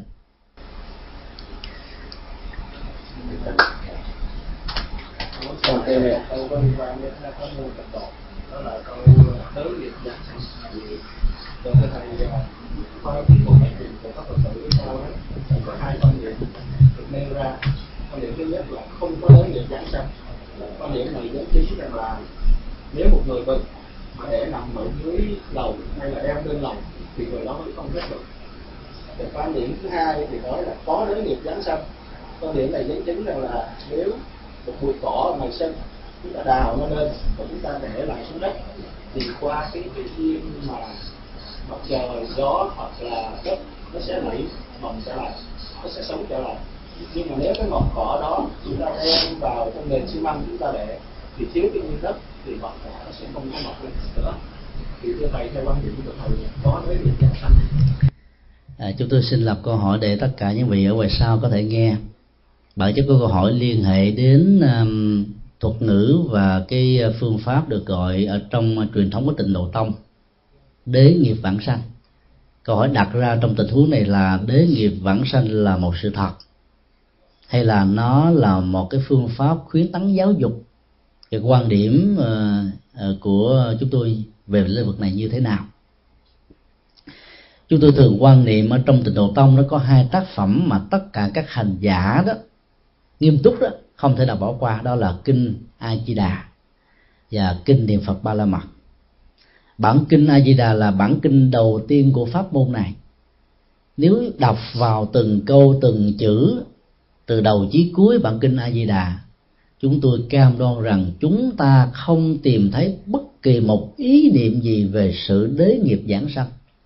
Cũng không thể tìm thấy từ ý tưởng cho đến sự ám chỉ bất kỳ một cái gì liên hệ đến tính tha lực vãng sanh tây phương tịnh độ của đức phật a di đà ở trong đó đó, chúng ta thấy rằng là ngoài ba điều kiện, căn lành nhiều, phước đức nhiều, nhân duyên nhiều, mà chúng tôi tạm gọi đó là ba điều kiện để có được thẻ sanh tịnh độ, thì các hành giả tịnh độ công phải thực tập hai phương pháp tĩnh tâm và quán tưởng trong tĩnh tâm đó, thì Đức Phật nêu ra ở cuối bài kinh là nhất tâm bất loạn, mà tính và yếu tố thời gian không còn là một cản lực hay là một yếu tố quan trọng. Có người đạt được trạng thái đó nhanh, có người đạt trạng thái đó chậm. Miễn là nhất tâm và bất loạn, thì các hành giả sẽ đạt được ý nguyện như mà mình muốn sau khi chết được phản sắc. Còn cái tình huống quán tưởng đó, nó liên hệ đến nghệ thuật thực tập. Và làm sao cho cái lỗ tai cái nhĩ căn phàm tình này trở thành là cái bộ máy lọc để nhìn thấy những cái loại âm thanh mà chúng tôi không dùng chỉ là nghe thấy, nhìn thấy các loại âm thanh như là gió thoảng, thông reo, suối chảy, mây bay, chim hót líu lo đều là các phương tiện để diễn xuất pháp âm màu nhiệm, bao gồm tứ diệu đế, rồi à, bát chánh đạo, thất bồ đề phần, ngũ căn, ngũ lực tứ di túc, vân vân. Như vậy là chúng ta thấy là trong hai cái mô tả quan trọng còn lại của kinh a di đà đó dạy chúng ta một cái tiến trình thực tập, tĩnh tâm bằng phương pháp thiền. Rồi dứt tâm bất loạn chính là thiền, quán tự cũng chính là thiền. Và đây là cái trọng tâm quan trọng bậc nhất của các hành giả tịnh độ tâm. Nhưng các tổ trung hoa đó là vì phương tiện muốn giúp cho tất cả mọi người sơ cơ có thể có được cái điều kiện để học hỏi và hành trì và khi nhìn thấy rất rõ rằng là trong quá khứ người đó đã từng có lấm lem cái bàn tay của nghiệp sát cái tâm lý của nghiệp sân rồi cái khuynh hướng của nghiệp si với những cái mặc cảm về tội lỗi với những cái sai rất về lương tâm với những cái bế tắc về cảm xúc vẫn có thể có niềm tin rằng rằng chúng ta sẽ có thể mang nghiệp của phàm tục vãng sanh về tây phương dưới bàn tay hộ độ của chư Phật và các vị Bồ Tát. Nếu đế nghiệp vãng sanh được hiểu như tình huống vừa nêu thì các Phật các Bồ Tát cũng quan liêu không thua ai kém mà à, ờ, những người nào niệm tưởng đến mình thì mình mới ờ, mang nghiệp người đó qua bên kia. Chúng ta phải biết rằng là cái bản chất của thế giới tịnh độ đó ở trong kinh a di đà mô tả là cái thành phần thấp nhất được gọi là cư dân. Ở đây đó là phải tam quả trở lên tức là gần chứng đắc được a la hán quả. Mà bây giờ lòng tham, lòng sân, lòng si và các phiền não nghiệp trước nếu chưa được gột bỏ, rũ sạch một cách hoàn toàn đó, thì chúng ta làm gì? Có được cái à, cái cái thư mời từ những cư dân của tịnh độ để đảm bảo chúng ta lên huống hồ là chúng ta có thể mang cái nghiệp phạm lên trển nếu mình có thể mang nghiệp phạm lên trển thì cái giới tịnh độ không còn là tịnh độ nữa, mà đó đó là sự nhập cảnh của ta bà. Hay là là là, là cái bản sao của ta bà trên tịnh độ. Do đó đó là cái chuyện đó là chuyện không bao giờ xảy ra. Cho nên là bản thân của chúng tôi đó thấy rất rõ rằng là cái học thuyết đế nghiệp vãng sanh nó chỉ là một loại giáo dục khuyến tấn mà việc sử dụng đúng tình huống có thể khởi phát được tâm bồ đề và sự hành trì của những người mà cái năng lực và sự tự tin của họ rất là thấp và kém. Cho nên nói như vậy để cho họ vững tin mà họ ráng mà làm. Làm được như đâu thì đỡ bao nhiêu cho họ hành được nhiều thì có giá trị nhiều, hành được ít thì có giá trị ít. Chứ còn ở trong tiến trình của sự thực tập á, bỏ rời sự tự lực đó là không có kết quả nào hết cái cuộc đời và đóng góp lớn nhất của đạo Phật cho thế giới và lịch sử tư tưởng của nhân loại là tứ diệu đế. Mà trong tứ diệu đế như chúng tôi phân tích tại chùa Hoa Nghiêm chiều hôm nay, đó là một tiến trình tự lực, nhìn rất rõ với bản lãnh, không đào tẩu, không sợ hãi, không bỏ cuộc, mà phải nhìn vào mặt mũi của những bế tắc và khổ đau để phanh ra, dây mơ rễ mắt của đó để tìm ra một cái lối thoát bằng những con đường về sự thực tập rất là vững chãi và thảnh thơi. Cho nên thực tập như vậy đó thì chúng ta sẽ không có bất kỳ một sự lo sợ rằng là trong tương lai chúng ta không đạt được cái mục đích mà mình muốn. Mà trên thực tế đó, cái việc mà thiết lập tịnh độ ở hiện tại thông qua ba nội dung mô tả như vừa điêu trong kinh A Di Đà là chúng ta đang trở thành là một vị thánh giả ở trong tương lai thì việc mà có vãng sanh hay không nó không còn là chuyện quan trọng nữa. Sở dĩ chúng ta muốn vãng sanh là vì chúng ta không đảm bảo rằng là việc ở ta bà này có thể mang lại cho mình hạnh phúc lâu dài. Cho nên ăn chắc mặt bền sanh về đó trước rồi muốn tính sao thì tính. Nhiều người muốn ăn chắc như vậy cho nên phát nguyện giảng sanh. Còn các hành giả mà phát nguyện vân giữ các đạo lý hay là đạo đức của bồ tát đó, thì không bao giờ muốn vãng sanh mà họ muốn có mặt ở cuộc đời để làm bạn với những người khổ, làm bạn với người người tù tội, làm bạn với những người khổ đau để trên cơ sở kết thân, thông qua sự đồng sự và đồng hành, mới có thể truyền trao giáo pháp của đức phật để giúp cho người đó tháo gỡ bế tắc. Một trong những nhân cách vĩ đại như vậy là bồ tát đi tạng. Cho nên chúng ta đi theo tịnh độ tông nên học theo năm vị bồ tát lớn và mỗi vị bồ tát là một đức tánh của sự hành trì. Đại trí là tượng trưng cho bồ tát văn thù hay là văn thù tượng trưng đại trí cho nên phát huy đức tánh này còn uh, phổ hiền đó là đại nguyện. Còn ngài địa tạng đó, là đại hùng đại lực. Còn đại thế chí là một cái năng lực không mệt mỏi vươn lên để mà vượt qua những khó khăn. Cho nên bồ tát quan thế âm dạy chúng ta một cái năng lực đại từ bi để mang lại niềm vui không sợ hãi cho người khác. Nếu mình phát huy được năm đức tánh của năm vị đại bồ tát trong truyền thống đại thừa này thì các hành giả tịnh độ tông sẽ đạt được kết quả rất là tốt. Và ở trong thế giới hiện tại này, họ sẽ rất là năng động. Và tích cực ở trong sự năng động có phương pháp này, thì sẽ một phần giúp cho họ được an vui, hạnh phúc. Mặt khác đó, giải phóng được các cái quan niệm tiêu cực của những người không hiểu đạo Phật đối với thế giới của đạo Phật thông qua tịnh độ tâm. Thế giới của phương Tây, đặc biệt là Hoa Kỳ đó, đặc biệt nhấn mạnh đến cái tiến trình tự lực của từng con người cái nền văn hóa này khích lệ chúng ta đó, tạo dựng cơ nghiệp ở trên sự thiếu nợ. Họ đảm bảo và tạo điều kiện để mình được mang vác nợ. Ai thiếu nợ mà trả được nợ là người đó có uy tín. Cái giá trị của nền văn hóa này nằm ở chỗ và vì muốn giải quyết những cơn nợ và để gạt, đặt xuống những cái gánh nặng, cho nên những người đó phải tiến tới phía trước bằng sự làm. Ngày làm đêm, cài ca một, ca hai, ca ba. Và thậm chí là làm nhiều cái khác nữa để sau vài chục năm nỗ lực thì có thể có được căn nhà độc lập. Và cái nền văn hóa đó là hoàn toàn phù hợp với cái tiến trình nhân quả của đạo Phật nói chung. Và đặc biệt là tư tưởng của kinh A Di Đà là không hề có một tha lực nào.